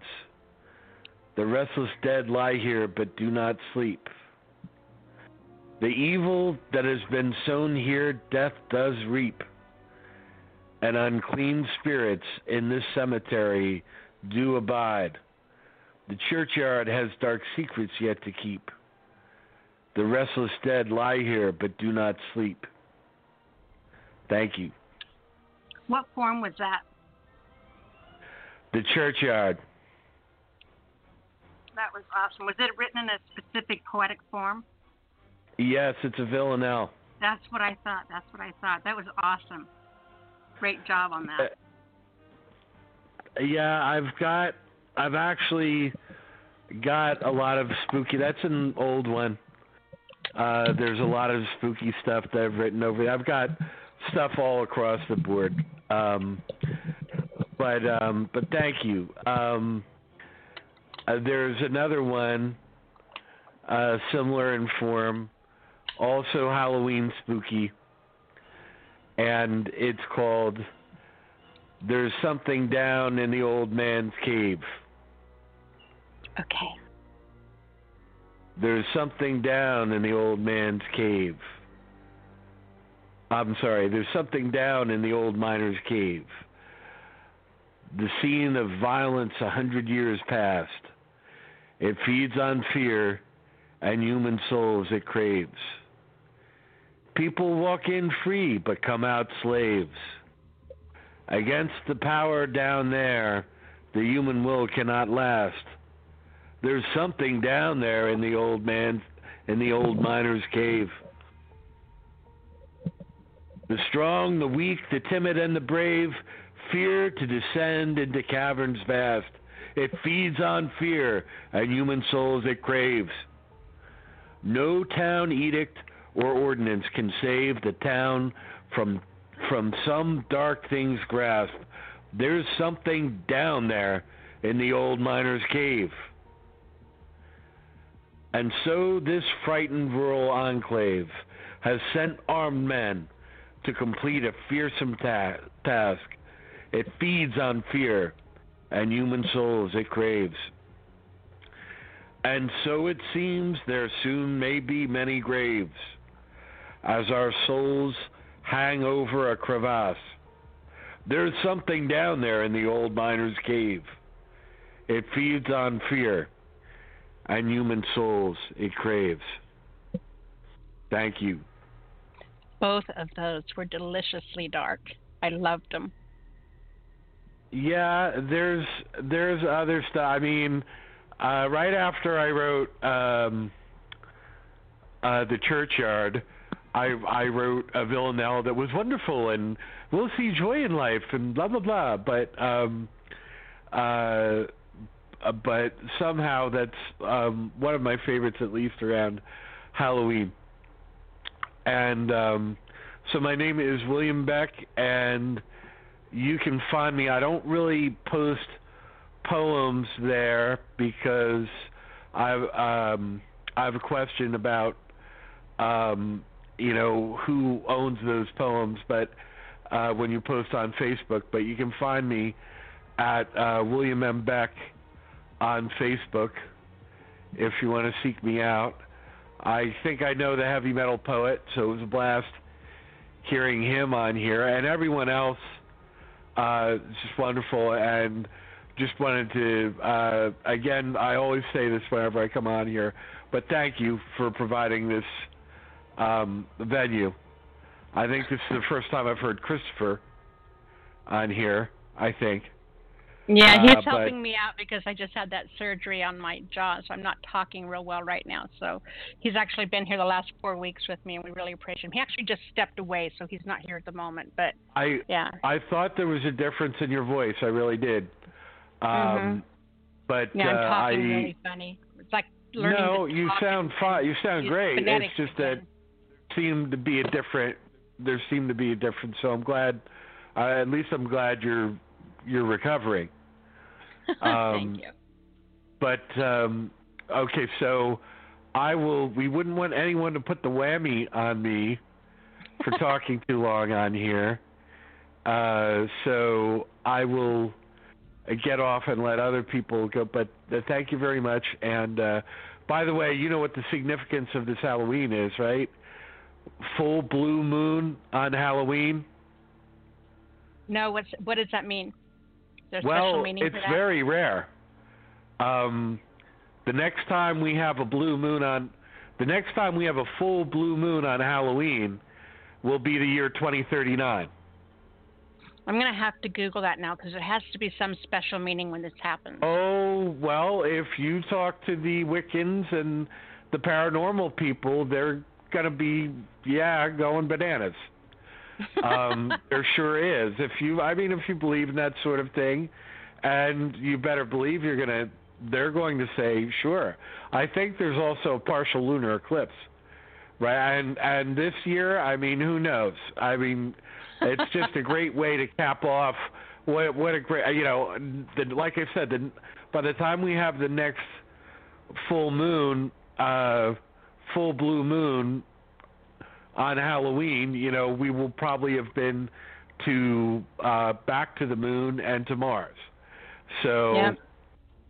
you know so uh, yeah I would check that you're going to find so all kinds of interesting things that people are saying about this blue uh, a full moon, and um, if she can do it in a socially distanced way, in a safe way, a party might be interesting on a full Mhm. blue moon on Halloween.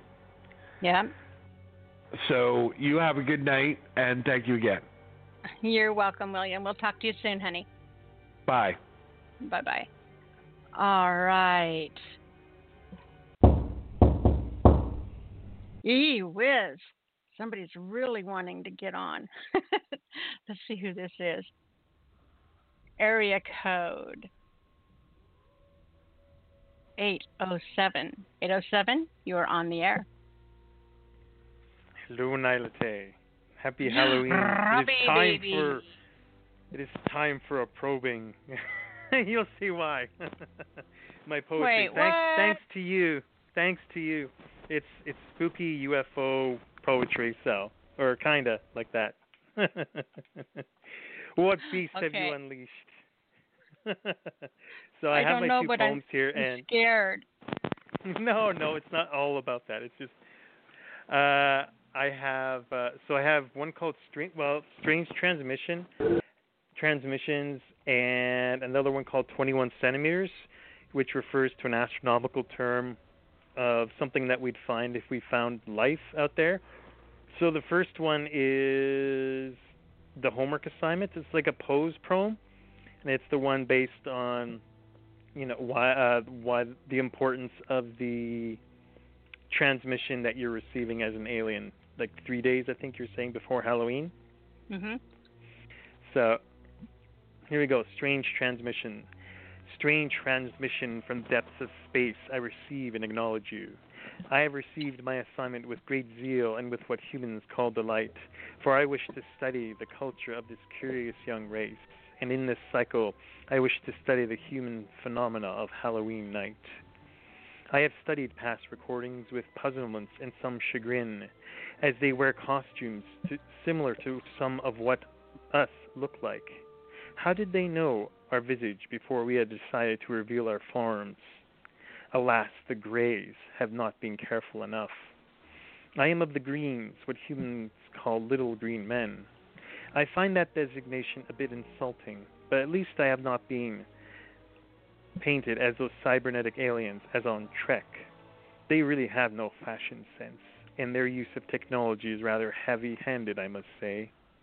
I wish to further study this fascination of this procedure they call probing. I wish, I think they misunderstand our purpose in these things. We wish to get to the bottom of the matter with humans, but certainly not in that way. Again, the Greys are mostly to blame. They have no shame. The urgency of your transmission has been imparted to me. For what better opportunity than Halloween? What better time to gauge if they are worthy of being inducted into the galactic community? If worthy, we shall reveal all the secrets of the stars and more to them. If not, we shall leave them in the zones of cosmic terrors with the Greys. Let them probe them as they may. Those damn Greys can't leave the humans alone. Love and it. those are re- that's in reference to the gray aliens. There's those the common ones. There are the grays. They, call them. It's such a common visage, or it's such a common reference in human experience with aliens that they call them the grays. They, like it's such a distinct look that they have ascribed to them, eh? And this one's more straight up menacing, and it's 21 centimeters. Like if you look that up, it's in astronomy. It's uh, a reference to hydrogen and like how hydrogen shows up when you look at the uh, spectrum of a star. And to my memory, it's an indication possibly of life, or no, sorry, not of life, but um, it would be commonly used by all intelligent life forms, most likely to communicate in space. So this is kind of along the, s- a little bit along the same lines, but much more menacing. 21 centimeters. In the depths of space, I receive it, the sounds of life coming in from haunting wood, haunting sounds in space.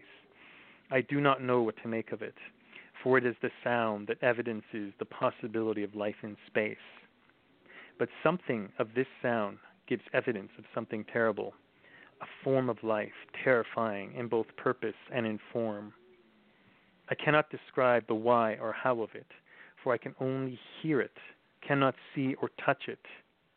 But the sound of it seems to come from something in the eternal night, an apex predator that would hunt me from dusk till dawn, wearing me down till I was lain before its feet, collapsed from my efforts, surrendered to defeat. The sound that transmits to me, encompasses me, wraps me in dark, darkness as I struggle to set my senses free. But in my heart, I know that I am doomed, that I am trapped and ensnared in whatever terrible purpose it has for me. And so, both of those there, Halloween poems about alien transmission, and one of them was to your assignment. One of them was kind of something that I was thinking along, but I kind of just went along with it because I already had it in my mind. So one of them was like Halloweeny, but more Halloween humor, and the other one was more, you know, straight up Halloween. Fantastic job on both of them, Robbie. Do me a favor, sweetheart. Tell everyone how they can come over and haunt you.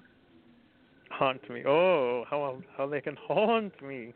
uh, I can be found at Robbie's Multimedia Poetry at uh, Facebook, and if you go from there, you'll see the links to my other things, like my Instagram and my uh, SoundCloud and all that.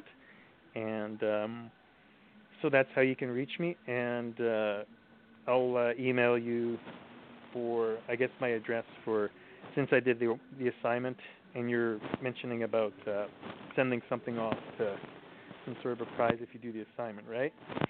so I may yeah, they'll hold me after the show, so I can get that okay. to you. Okay. Yeah. Fantastic job, Robbie. Happy Halloween. Thank you for sharing those tonight. Happy Halloween to you too. Bye, sweetie. Bye bye. All right, our next caller. Let's see. What, what's that noise?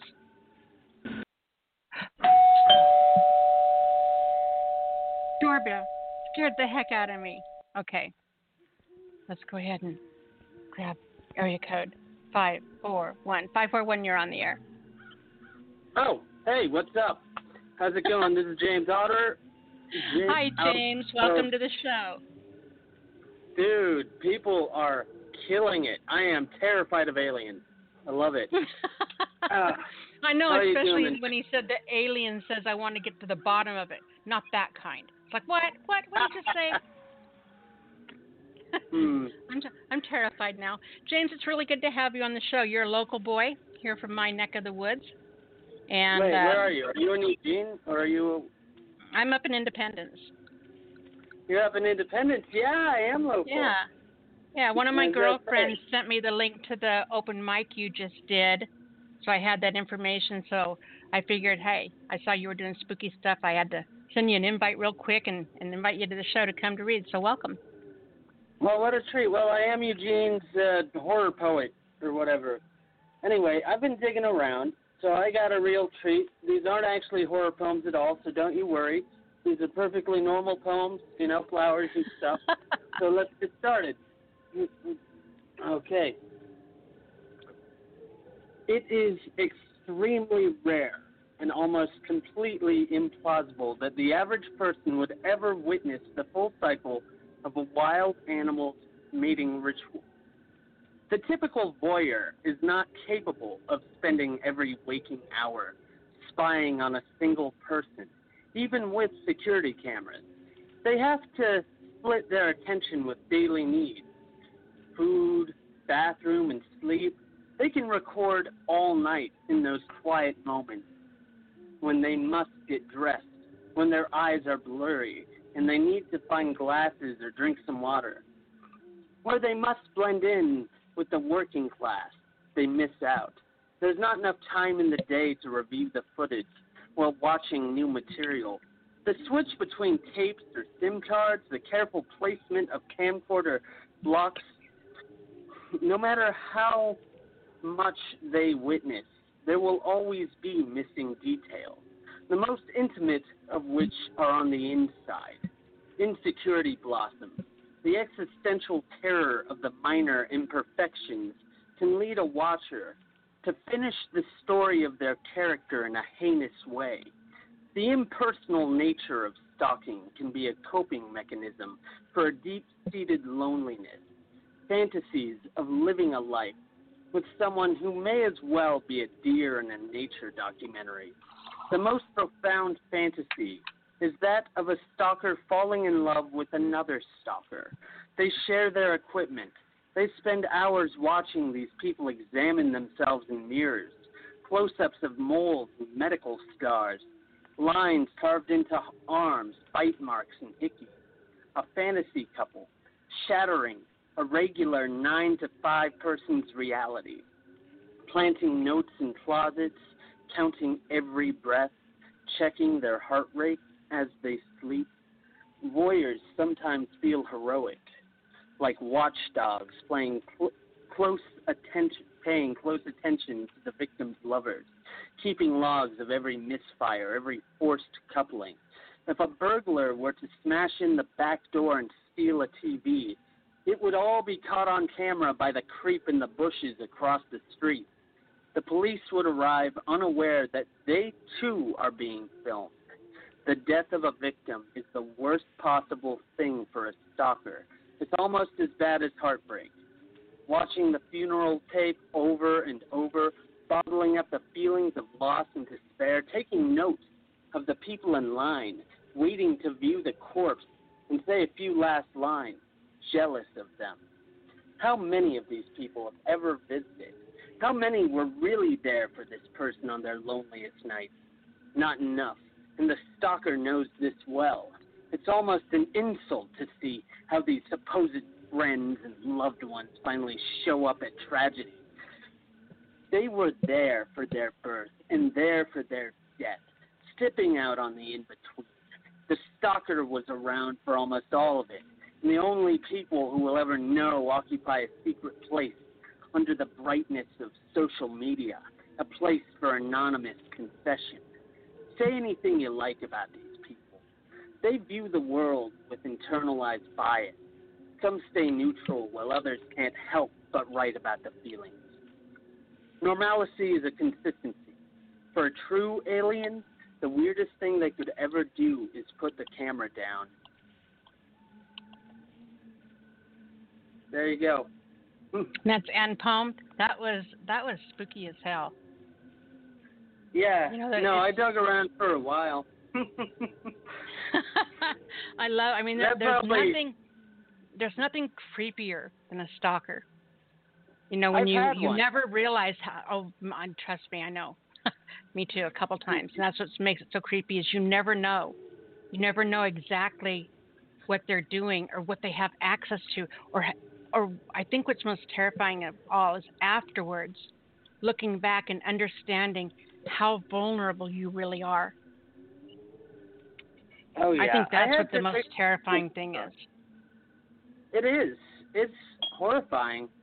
And you know, I had to dig around a lot to find a poem because I got a lot of horror poetry. I imagine that one took up probably a good five minutes. So you know. Well, I'm hoping now that I've found you and I've drug you here and and you've got to share. I hope that you will come back and you know we we do this every Thursday. We've been doing this for 14 years. It's our, four, our 14 year anniversary is coming up here real quickly. But uh, I, I would love to have you come back and share more with us. Oh, I can definitely do that. And I have other poems besides the scary ones. But um You I can can read anything you, you want. Oh, cool. But yeah, that one's actually pretty softcore compared to some of the other stuff I've written. it helps to write horror. This is the best time of the year. So, um, anyway, you can find me. I have a page. I have a few pages, but my main page is Poet Overlord. I run a group on Facebook. Like all these are on Facebook. So my main page is Poet Overlord. I run a group called Page Three Poetry. I run another group called Maniac Inspiration, and you can find me on YouTube if you search for James Otter Poet. There's a bunch of videos of me. well, anyway, it, it was nice to read. Thank you. And You're very, very down. welcome. you mean stalking you? yes. Yeah. All right, James. Great job. It was awesome meeting you, and we'll talk to you again soon, hun. All right. Happy Halloween. Happy Halloween to you. All right. Jeez, whiz, that's loud. Who could that possibly be? Let's check area code. Let's check 984. 984, are you with us yet? Hey, what's up, Nara? My goodness. You know, we've we've tried to take your call at least four times now, but you are talking to somebody. I'm just like that, man. When I'm involved, I'm involved. Sorry about that. it is good to hear from you, hun. What'd you bring us tonight? Something spooky? Uh, you know, I don't. Uh, well, I'm just gonna do what I do. So, you know, I mean, I I I think I might have one in there that I wrote about witches, uh, like a couple weeks ago. But uh, I'm gonna do this one first. Um, let me get to this. Okay.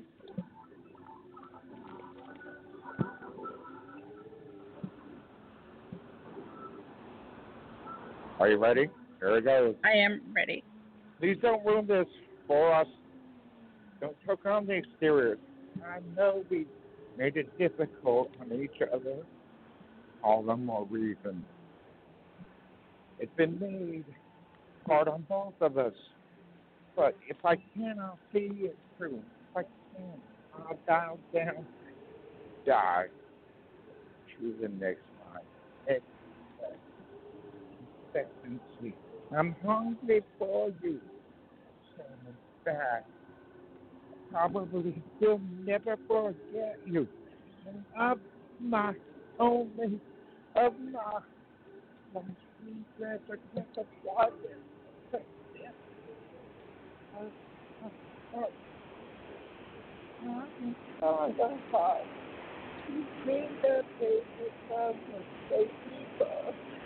Like perfect wonder for water.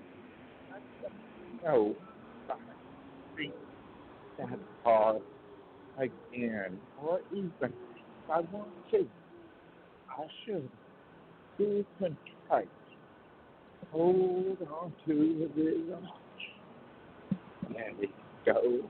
Move when told to go. I should be someone somewhere else, but I'm not. I'm still the same damn fool in love with it should not be.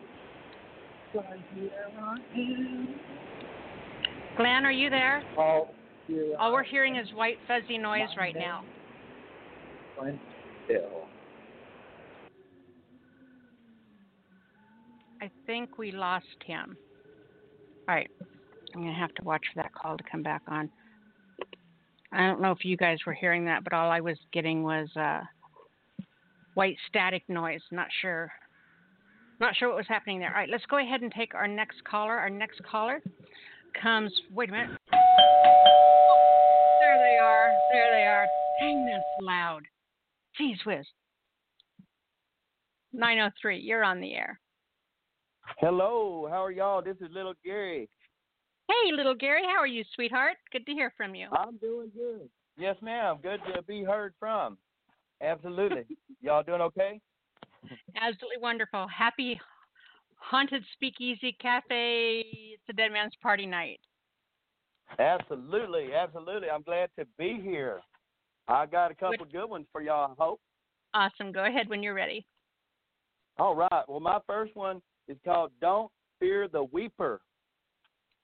Please don't fear the weeper. He's sad. and it's only been one minute since he smoked him some creeper because she's gone and he was unable to keep her, turning him into this lonely ass weeper. He walks around at a pace that even a snail would say is slow, looking at the ground with tears in his eyes and his head held really low. All aboard the crazy train, y'all, where you can catch every episode of his show. And you'll see the face of a man that has less emotion than Johnny Depp's did crossing the border in Blow. He's going down the rabbit hole, y'all, sinking deeper and deeper.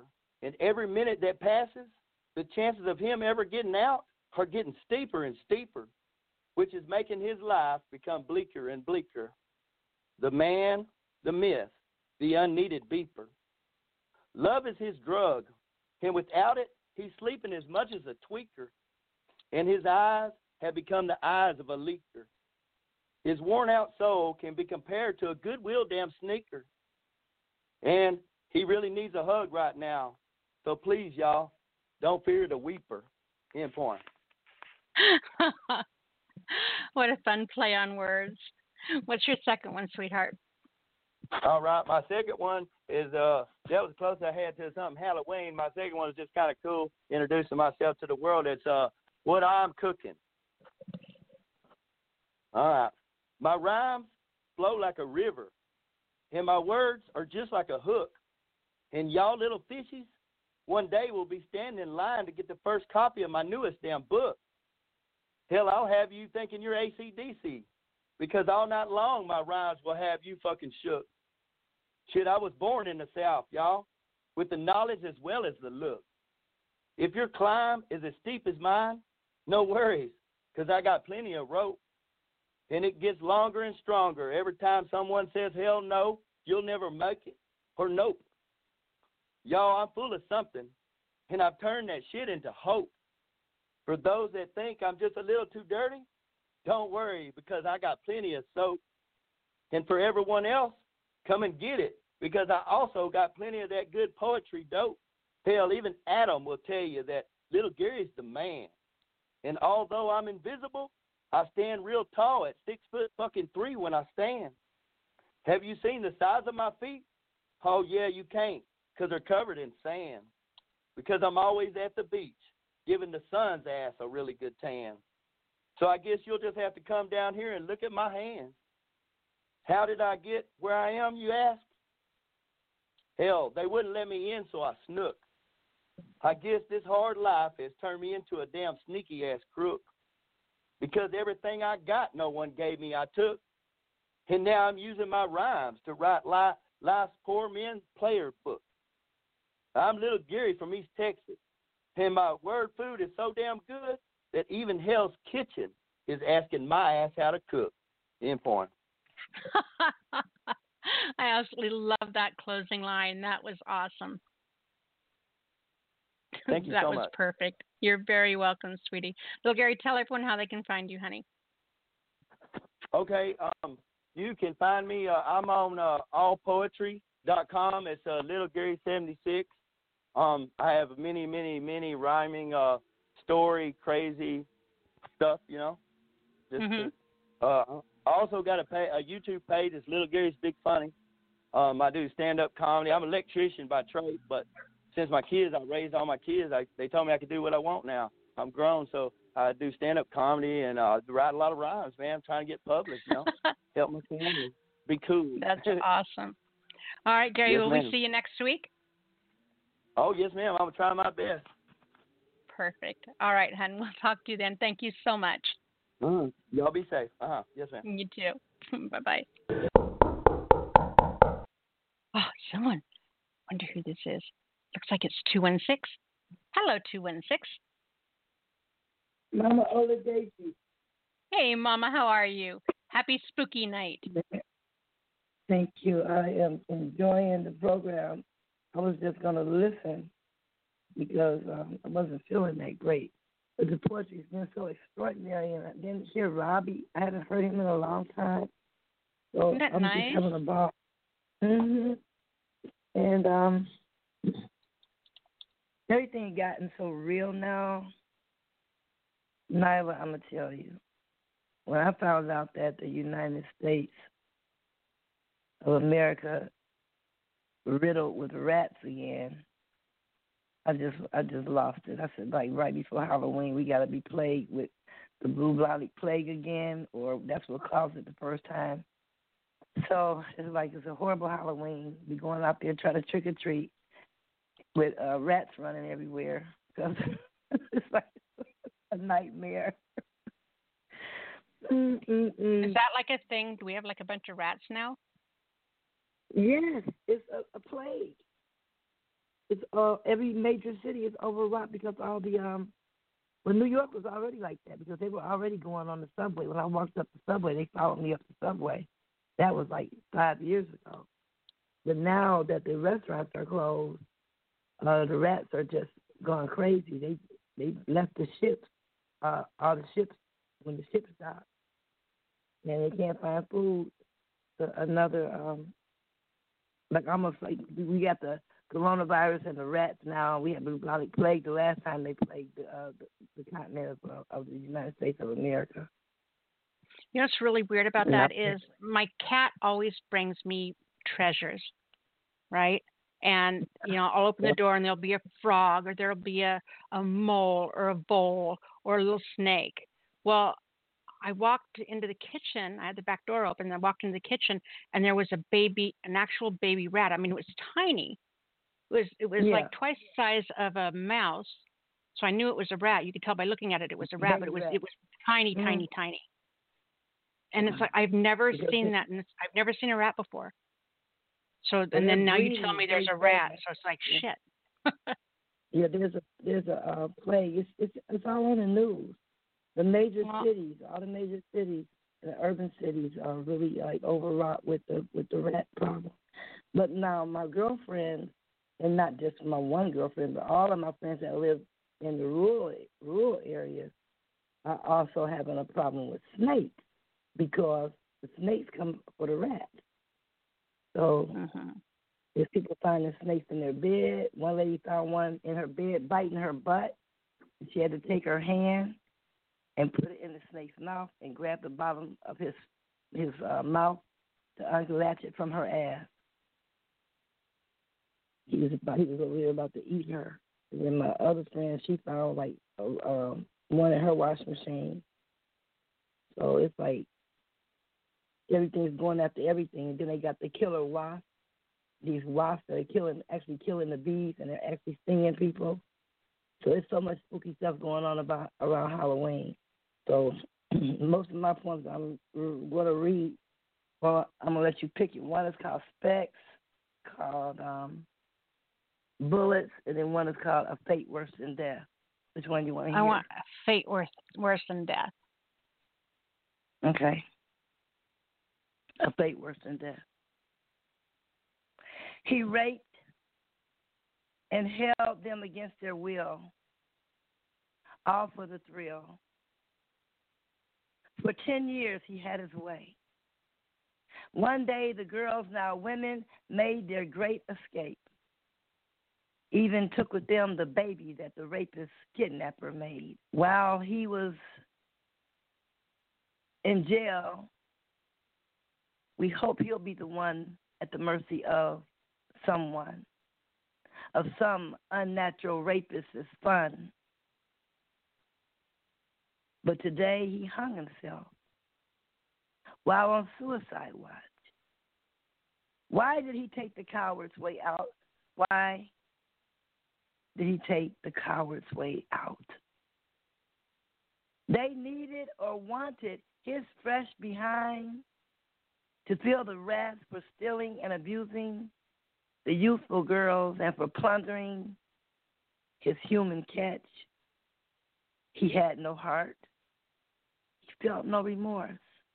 He even said it was their fault for accepting a ride with a stranger at night. He would have his way, and in the day, he locked them both away like some used up sex toy. They were stuffed night and day in a closet, painfully locked away, only allowed to come out and play from the box they would stray. from the box in which they stayed. As if a boring old toy in a trunk. For them, there was no choice. They had no voice. They wondered. But God had mercy. God had mercy on this incorrigible man and spared him from a deplorable death instead of feeling the pain his victims felt. They gave him back his belt and let him die his way.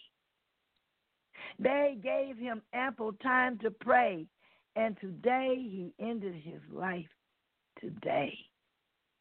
Certainly. In a Cleveland cell, there were people waiting to show him how it felt to fall victim to merciless prey, to an abusive criminal's brutality for 10 years and a day. Suicide for him was more inviting. Death for him was a softer way. Today, death was his best friend. Death saved him from fate's cruel hand. He chose to die a milder way than the punishment that he would have befell. A fate worse than death was awaiting. Had he lived in that Cleveland jail, hmm, the same fate those victims encountered waited, awaited him in the Cleveland cell. Yeah, what was waiting for him was a fate worse than death. In peace. That was intense, Mama. I didn't say awesome, by the way. I want you to notice that. No, I love you. Thank you. no, You seriously, that awesome. that was intense throughout the entire thing. Thank That was awesome. I had to say awesome. Yeah, I had to throw it in there just so that just so I could. True story. True story. You know, it's just life is, is more scary than, than fiction. hmm Are you going to read a second one, Mama? I'm going to read specks. This is about um, the things that we can't see that are even more scary. Little specks. Specks. It is not the larger issues that tend to baffle. We engage them daily, hourly, momentarily. We can identify them. They become familiar as we trust them to be what they are. We can't even qualify the tremendous into categories.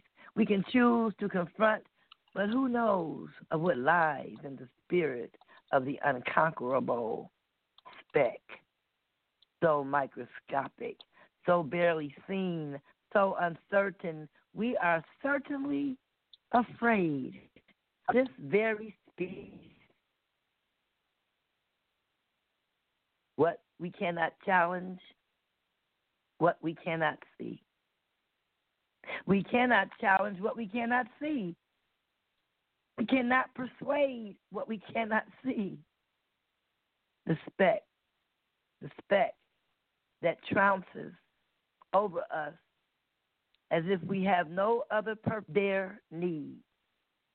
That is to say, we are worried about our kids. That is to say, we are scared of what is scarcely there,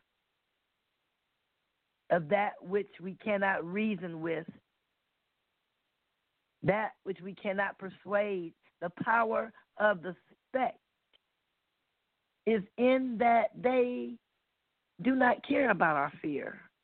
Specks attack us anywhere. We cough, we scratch, we itch, we cry, we pray whenever they're near.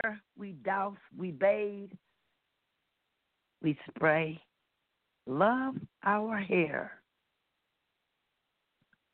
We recollect even when they are unseen like a phantom. We know their intention is to cause despair. We fear they are somewhere. They are out there somewhere. They're somewhere. Not sure, but we're scared as we recollect. the Suspect will disappear, yet it will surely reappear, but we won't see it. They come to vanquish us, to humiliate us, even to the point of death.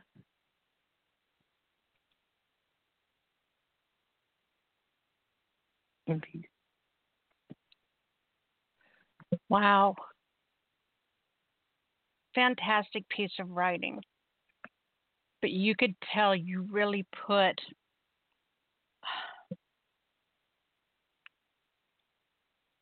you really put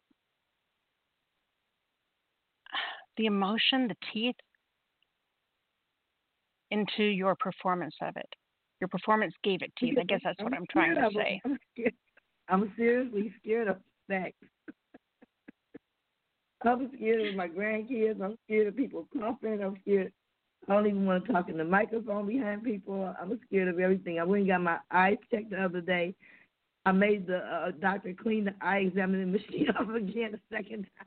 Well, I can see. I, you know, I can, I can relate because all the stuff, the surgeries I've been having done and having to go in, um, I've had to go into the dentist um, so they can do like the X-rays and the stuff like that, and it just freaks me Yeah. out. I mean, they're touching people's Right. mouths and shit. Ugh. Right.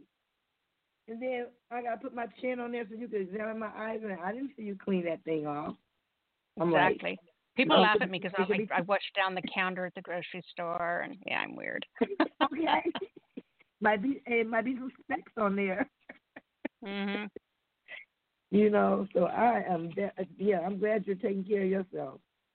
Because de- definitely, we love our Nyla, and that is the kind of uh, you got. You know, just had an operation, open stores. You know, where it's not even healed yet. No, and nobody trying to go out like that.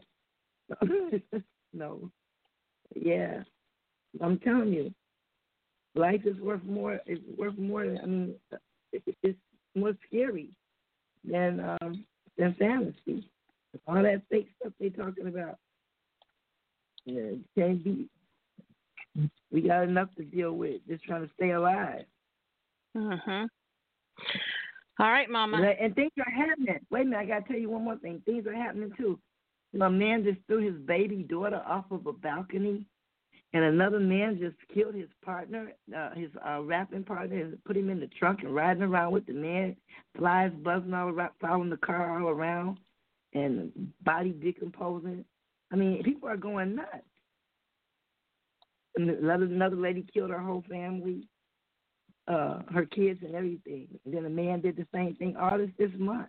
But the one with the a man throwing his baby off the balcony, his two month old baby off the balcony, that was just really. And by the time they got in there, he didn't kill himself. People are losing it. This is lunar.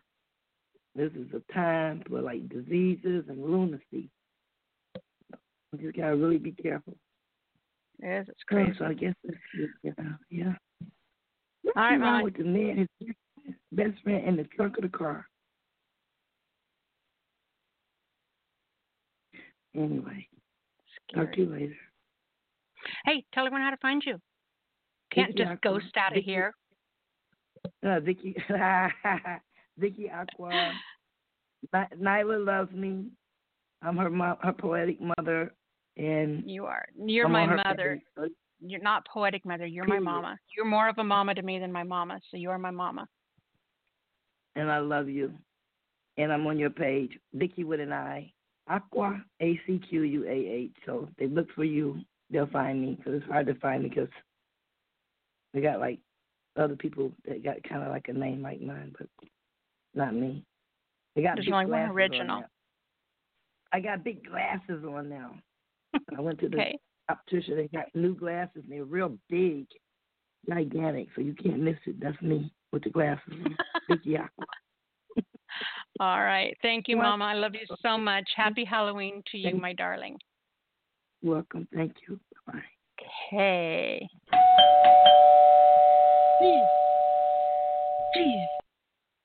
All right, let's we will find out who that is. It looks like it's wow, it's seven seven nine. Hello, seven seven nine.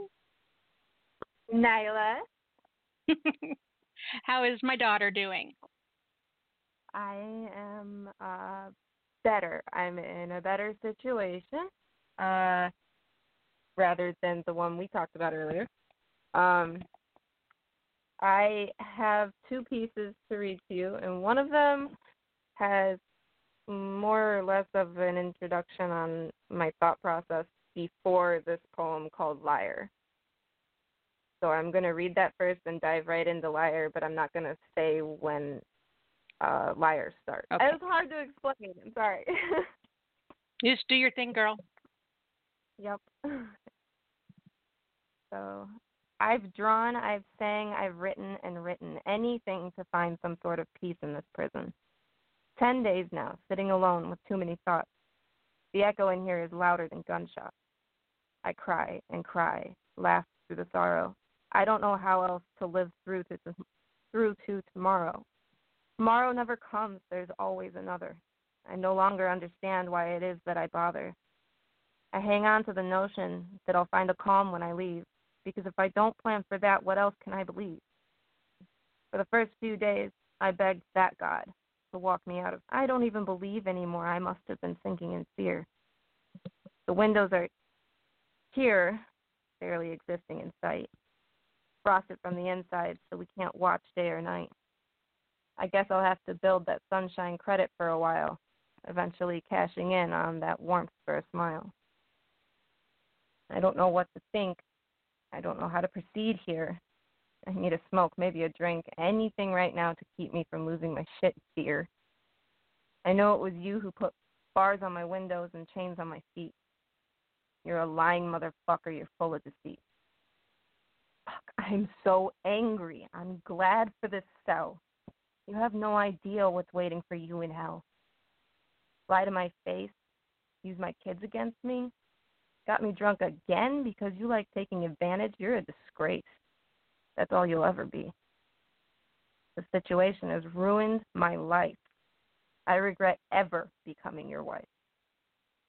Just when I begin to believe that you've changed, you prove me wrong. Damn my belief in people. God, you're deranged. You better believe this will all come out. I hate you.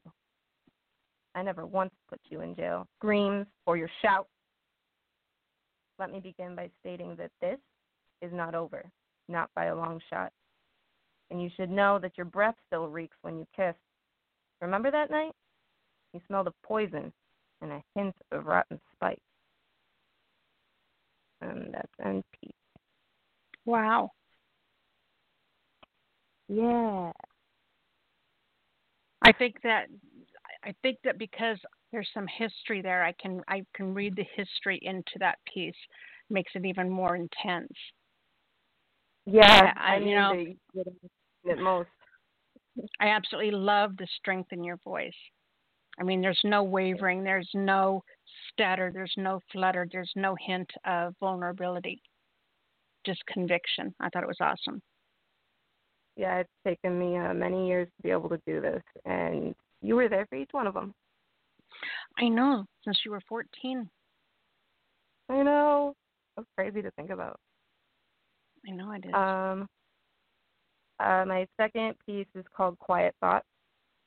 Okay. It's been a week since they dragged me here against my will. The first five days were the worst, but still. They took my stability, my hope, and my sight.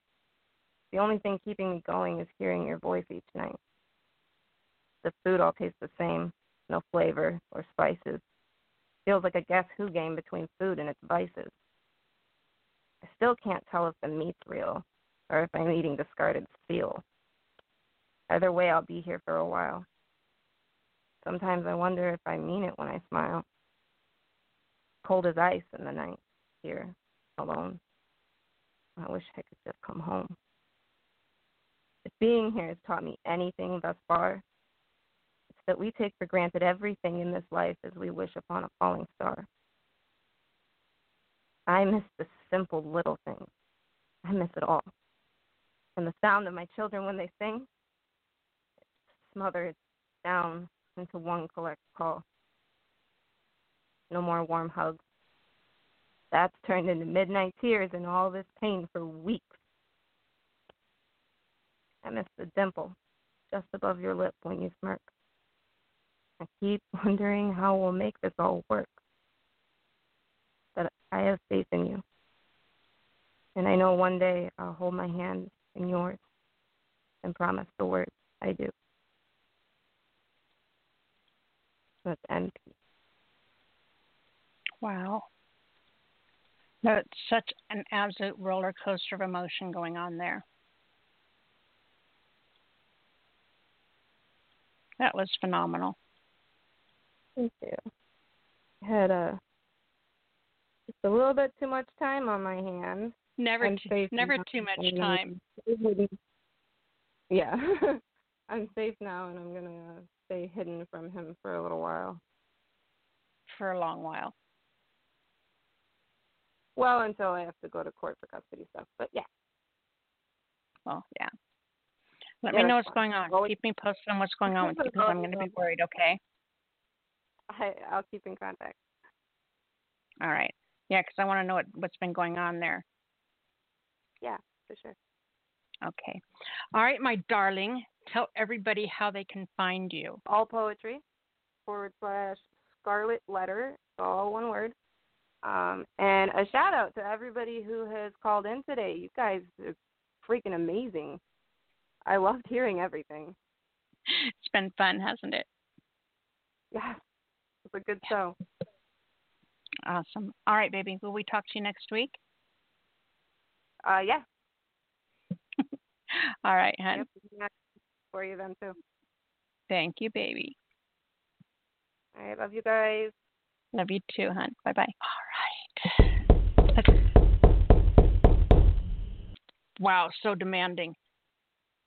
Area code 919. You are on the air.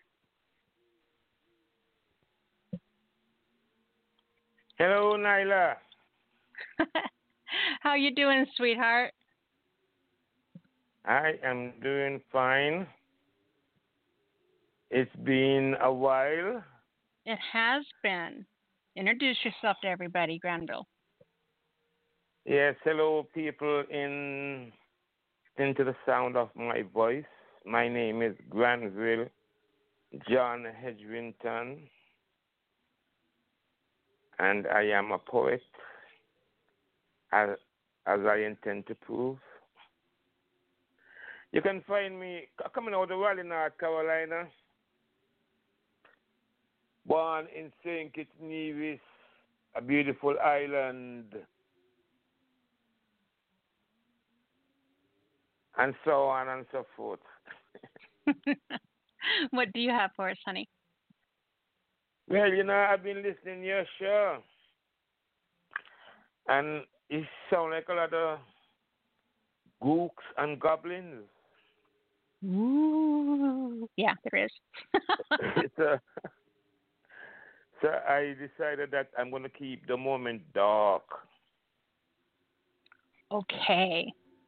You see, I'm going to do this poem for you. It is called Son of God meets the Prince of Darkness. Ooh. the devil knocks at my door.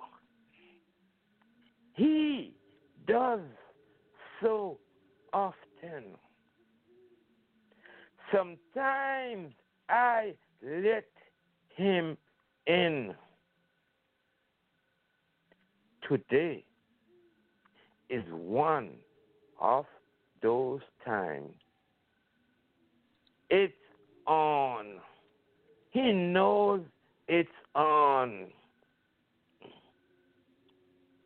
Ah, he know it's on. he knows it's on. He comes in and takes a seat, and I do likewise. And the mind, he stares at me, and I at him. He knows I know who he is and why I let him in. We fought before, times before. He is my admirer. He he courts me, tries to woo me, but he knows that I despise him. But he is back. You can't stop the devil from trying. And he tries and he fails. And we fight and fight some more. Battle is brutal. There is no quarter given. There is no desired. There is none desired. For he is what he is, and I am that I am. The workers, the carnage, the angels, they cheer for me, while his acolytes stand in awe. I am second guessing myself. Why did I let this bastard in? The battle lasts for hours, days, weeks, until finally I put my foot in his ass and send him scurrying. Reluctantly, he leaves. Still angry, I watch as he disappears from sight. And I know that he will be back. It's what he does. He is the benighted one, the prince of darkness. He shall be ever at my heels. For when he comes to my house, he sees what most do not see. He sees my sign that reads, The Son of God in training. Thank you. Thank you very much. That was awesome. That was incredible, Granville. Thank you. Thank you very much. Thank you very much. Do you want me to give you another? Please, yes. Quick one. Okay. Okay, yeah, yeah. I'm going to give you this one because this is COVID 19 and death walks among us. So I'm going to do this one for you. It is called Beyond the Grave. The thought of my death is an insult to me. I am above this. This cannot be my fate. It is beneath me. It is beneath me. I would remonstrate the indignity. Divinity does not become this. Rigor mortis and I should never be acquainted. The rigid fool, I am befuddled. It disturbs me. that I should have an end. Mortality, I am above it. The grave cannot contain me. It's a sham, a farce, a transition, and it shall pass. We are more than this. We are more than this. Thank you. Thank you very much, Nyla. Thank you for having me. You are very welcome. Fantastic job tonight, Granville. Thank you, honey. Thank you, my dear. You have a, a speedy recovery and a, and a happy you. Halloween. Thank you. You too. Tell Yeah, everyone how to find you before you take off, hon. Oh yeah, you can find me Granville John Hedrington on Facebook or granvillehedrington.gh. Gh uh, gh at gmail dot com and that's my email and also my account for my for my uh Instagram and and let me say I have three books Poetry for Thought volume one, two and three. You can find volume two and three at Amazon.com. Same name, Poetry for Thought. That's going to be the name of all my books. Poetry for Thought. I think my work is thought provoking. Thank you, my dear. Thank you for thank you for having me, Nyla. And you have a blessed evening, my dear. You too, Granville. We'll talk to you next week, Kenny. Thank you. Bye bye. Bye bye, sweetheart. All right. Now. Who is that? Who is that? It's 903. Hi, 903. Hello, Nyla. This is Eric Shellman. How you doing? Hey, Eric. How are you, love? Doing good. It's been busy. I'm working later hours, of course, usual. Doing remodeling now. So, I'm glad you were able to make it on. thank you. Me too. What you have Uh, I made it this time. Well, I got a personal poem, and it's Halloween because uh, Halloween's my birthday. So, and I also got another poem too. It's a Halloween poem too. Okay. All right. Ready? Mhm. All right. Halloween, 1985. On this day came I into exi- existence at 9:30 p.m. against my mother's willed actions, trying to hold me inside until midnight. She thought me to be the devil's baby for being born on this day. Hang on, sorry. Uh, slippery, uh, silly superstition scared her. Did not I go trick or treating or even in 1986 due to a feel a fear instilled media that Satanists were going around kidnapping blonde haired, blue eyed, white skinned baby boys and sacrificing them to Satan. And that my mom had in fact given birth to me and was and was exhausted from it. That's in peace. Sorry, I, I, I lost myself. Got lost. Can't even imagine being a being a Halloween baby. That's pretty awesome. Yeah, it is really awesome. I celebrate Halloween every day too. So yeah, so my Which- mom's which- uh, really superstitious too. So thank you, I appreciate that. Let me pull up my next one real quick. Did she did she ever call you her little goblin? Yeah, Goblin, Boo, uh, Spook or Spooky too. That's So that's perfect. Yeah, that's what, and I actually have that. I can I can find that real quick too. I actually got another personal one too. Hang on a second.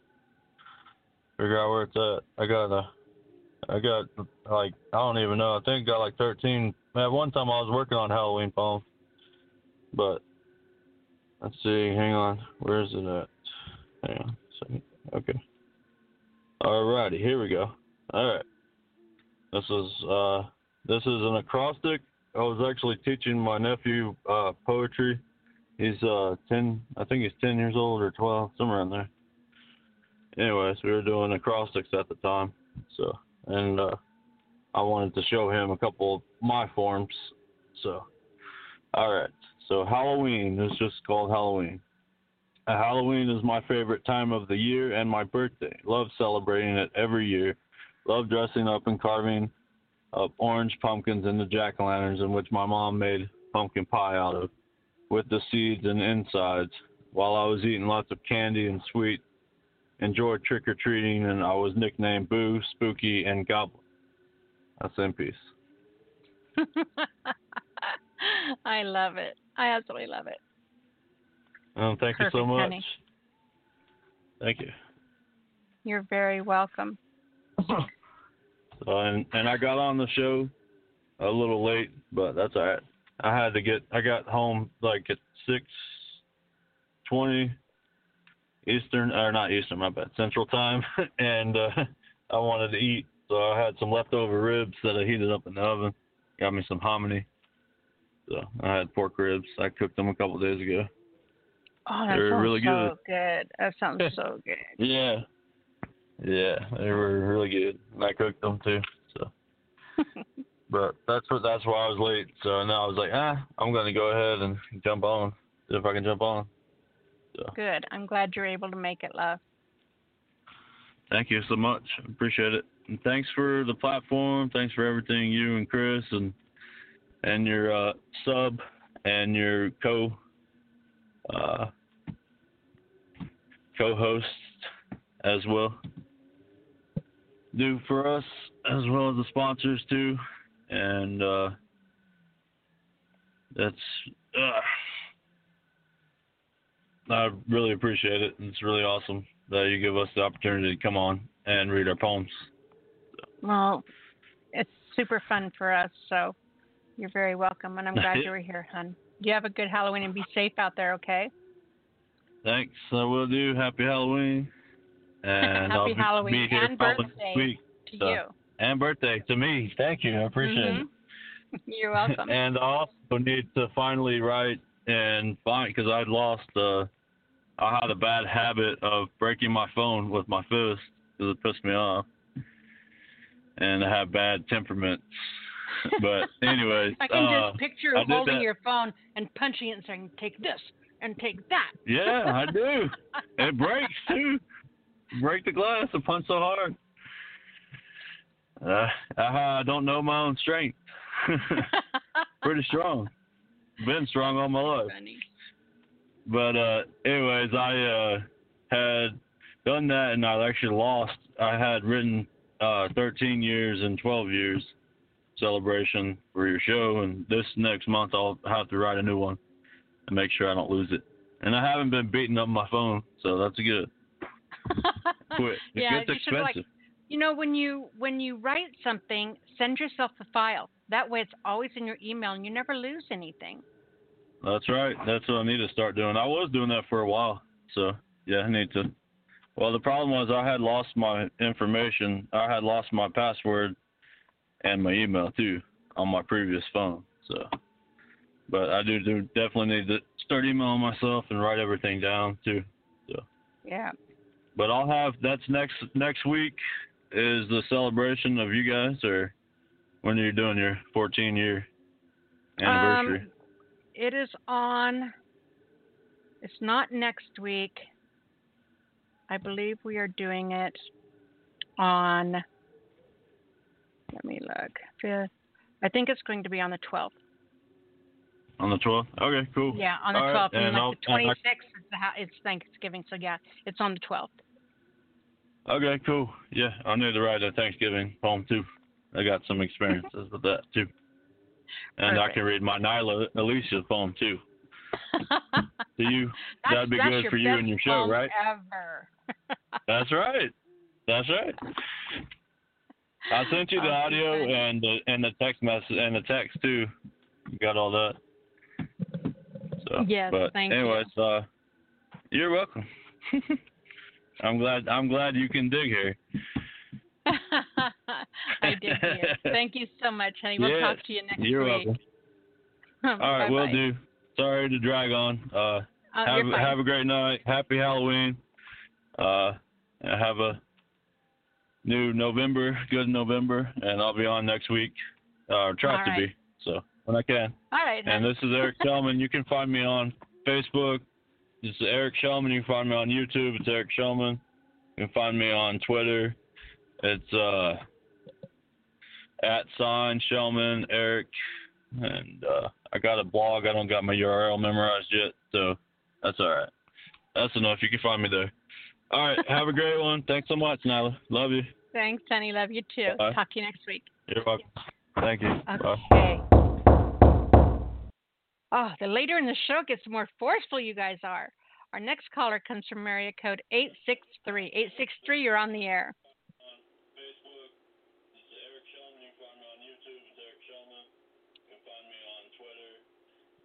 And as I open the door and look around, there is no one there. I wonder who it could be. Are they hiding in the bushes? Are they underneath the doormat? Hmm. I know. In the mailbox. No, not in the mailbox. Where could they be? I have no idea. I think they're going to jump out and scare me any moment now. So, so.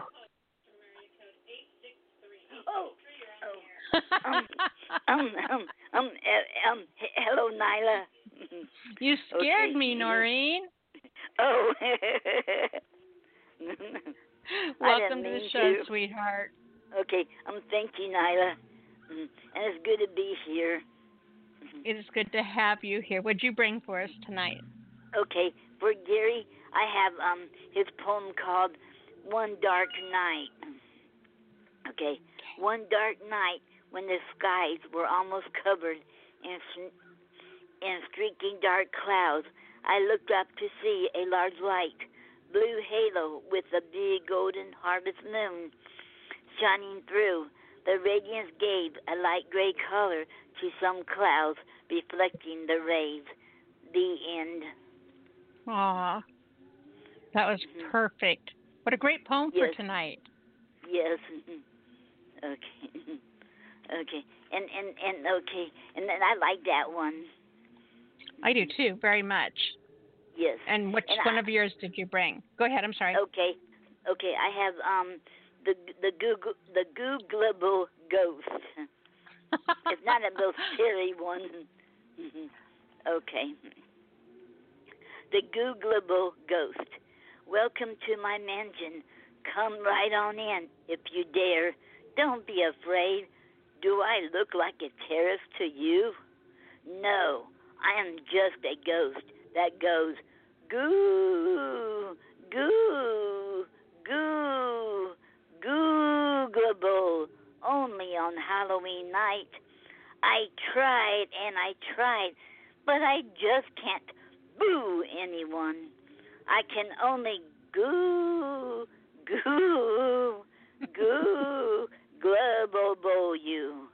The other ghosts t- laughed at me, and now here I am all alone in this mansion, hoping someone would come and knocking on my door so I could go goo, goo, googleable only on Halloween night.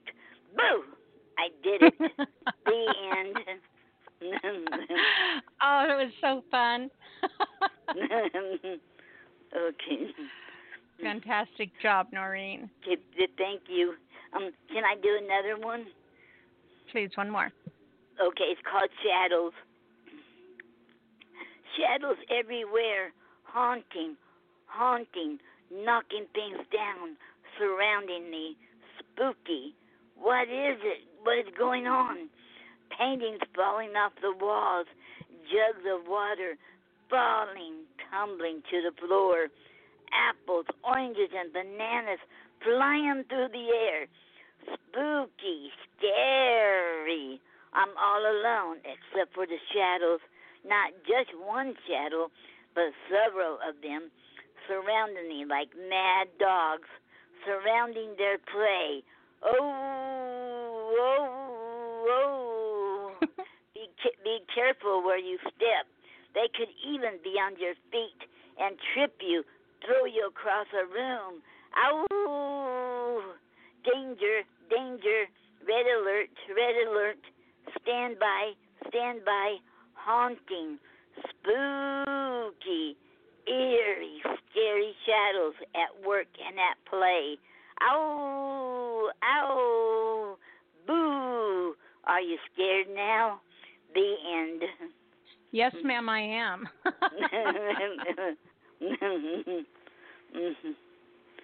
that was great. That was great. Okay. Okay, thank you. You're welcome, Noreen.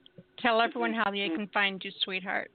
Okay, and um, you can find our books on Amazon.com. Um, reflections of our inner beings, the hour of truth, and the um, the two hearts in one, and and um, you can and oh, and I'm working on another book now. Um, this will be my um, uh, fifth book, and Gary's fourth book. It'll be all love. It'll be love poems. That's Okay. awesome. Yes.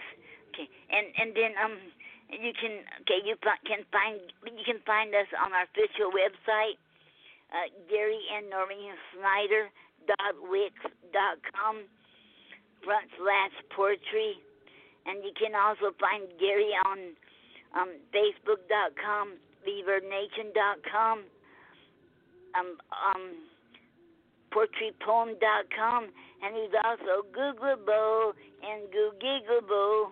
Okay, and you can find and you can find me on ReverbNation.com, on Facebook.com, PoetryPoem.com, and you can also find us under Gary and Noreen on Code-Spy.com. And then you can find us on the um, on every Saturday night Facebook Live between five five thirty on the Poetry Club that that, that I did this for in, Gary's honor and on on Facebook. And I'm also Googleable and Googleable. Googleable. yes. Perfect job, Noreen. Thank you so Okay. much. You have a happy, happy, spooky day. Okay. Weekend and be safe. And okay. remember to look both ways when you cross the street while you're out trick or treating. I'm not going anywhere. I'm just staying here. nobody comes goes in here. Nobody. I've been here since um 2002 with you know and um there ha- I have not only one maybe one year one I think it was one year we have any some people but some kids but other than that there's nobody come around here and I don't know why. You know, I I turn off all my lights and I hide in the mm-hmm. back of the house behind the sofa and there's no porch light on, no lights anywhere near my house and they still come knock at my door. Wow. Yeah. Wow. Yeah. all right, honey. Oh. Thank you so much. We will talk to you next week, love. Okay, we'll we'll be here next week. All okay, right. thank you.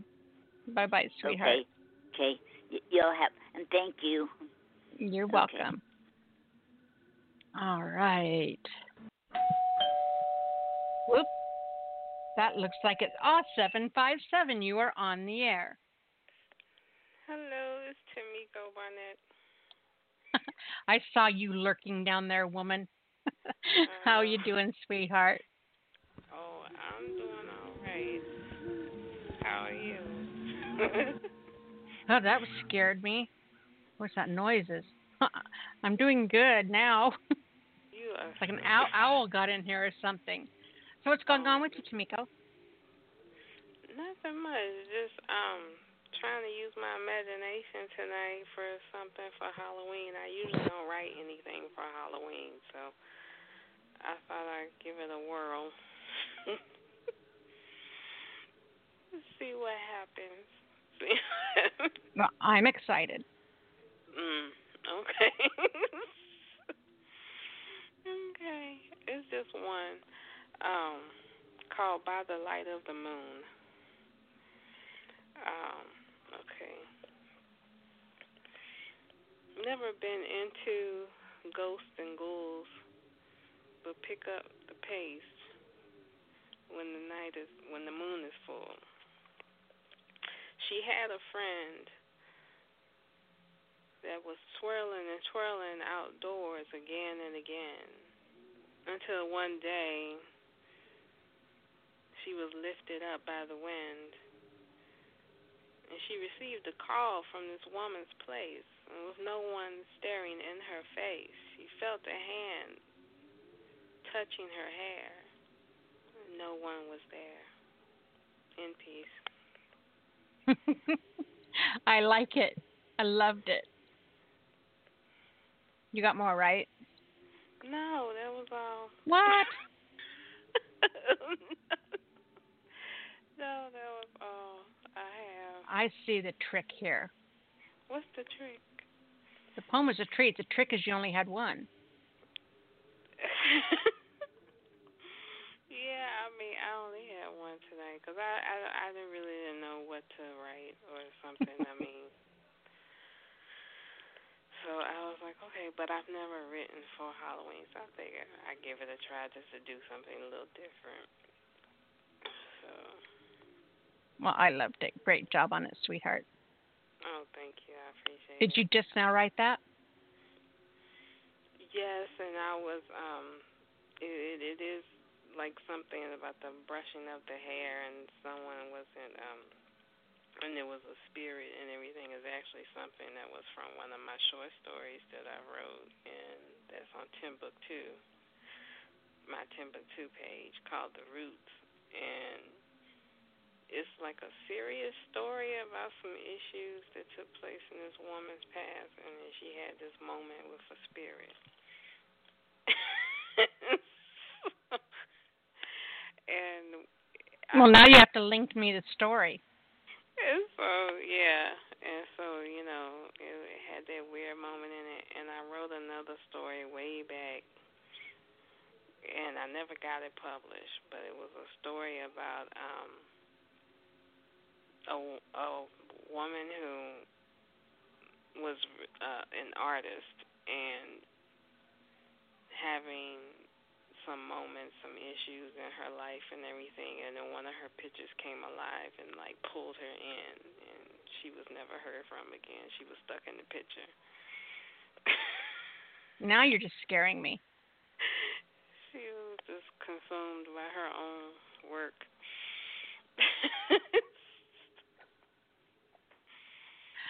I like it. yeah. All right, will you link that? Will you send me the link to that well, so I can that- read it? Which one? The first one? The first story. One? The second? Yeah, the second one wasn't published, so I don't know where that one is. It kind of floated away again. But um, the roots, yeah, that's on Timbooktu.com. Um, I can when I get back on the computer again. But Oh, or I can just get off my lazy butt and go Google it, right? You I know that's what you're really thinking.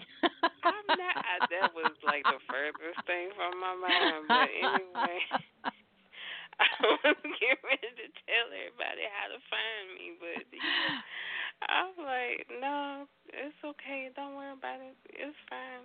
I mean, it's gonna be out there on the page for a little while, I think. So All right, I will go find it.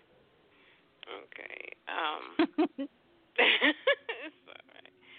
But All right, go ahead. Okay, um, Facebook, um, Tameko T A M E K O Barnett with the E on the end, and um, like I said, I was saying timbooktu.com, T I M B O O K T U dot com. Um, it's forward slash T A M E K O forward slash T A M E K O dot H T M, my exact page. And um what's the other one? Oh, poetrysoup.com forward slash me M E forward slash Tameko one three. There you go. Awesome. All right, sweetheart. Great job tonight, and we will talk to you next week. Yes, thank you. Perfect. Thank you, sweetheart. Oh, you're welcome. Thank you. All right. It looks like we have one last caller, either from uh, an international caller, Skype caller, block number doesn't have your number on there. I'm going to unmute you. Actually, if you are on, actually, I'm going to unmute you and say hello, anonymous caller. If you hear the word unmute, go ahead and say hello. If you don't want to talk to me, don't say anything. All right, anonymous caller, are you there? I am here. Thank you so much for taking my call. Um, it's um, Jade Mist. And hey, Jade. I, hey, I'm not a writer, but I am a lover of poetry, and I have a Halloween poem by Lord Byron, and it's one of my favorites, and I think it's apropos for the evening. If I might tear through it, if that's agreeable with you. I would absolutely love that. Please, yes. Thank you so much. It's called um, The Unquenched, Unquenchable, Unquenchable. I'll see if I can do justice to it. Unquenched, unquenchable, around, within, thy heart shall dwell. No ear can hear, nor tongue can tell the tortures of that inward hell. But first, on earth, as vampires sent, thy corpse shall from thy tomb be rent, then ghastly haunt thy native place, and suck the blood of all thy race. There from thy daughter, sister, wife, at midnight drain the stream of life. Yet loathe the banquet which perforce must feed thy livid living corpse. The victims ere yet expire shall know the demon for their sire. As cursing thee, thou cursing them, thy flowers wither on the stem, but one that for thy crime must fall, the youngest, most beloved of all, shall bless thee with a father's name. That word shall wrap thy heart in flame. You must thou end thy task and mark her cheeks last tinge, her eyes last spark, and the last glassy glance must view which freezes ere its lifeless blue, then with unhallowed hand shall tear the tresses of her yellow hair, of which in life a lock when shorn, affection's fondest pledge was worn, but now is borne away by thee, the memorial of thy agony. And that's by Lord Byron. Beautifully, beautifully read. I am so glad that you called in and shared that as absolutely perfect closing to our show. Thank you, thank you. Just for reference, that's from poetry, um, poet.org. Uh, they have a wonderful selection of uh, poems for the um, Samhain occasion, and I remember that one. Um, again, one of my favorites. Absolutely beautiful read, Jade. Come back and share again if you would like to. If you have something that that you feel like sharing with us, that would be perfect. Thank you, and uh, thanks for um, the um, forum. I really appreciate it, and uh, bright blessings. Thank you. Goodbye. You too, sweetheart. Thank you. Great job. That was very awesome. I love classic dark poetry. All right, now, you guys, it's been an amazing, amazing evening. I want to thank everyone for being here. Happy Halloween. We will talk to you next week. Good night, everybody.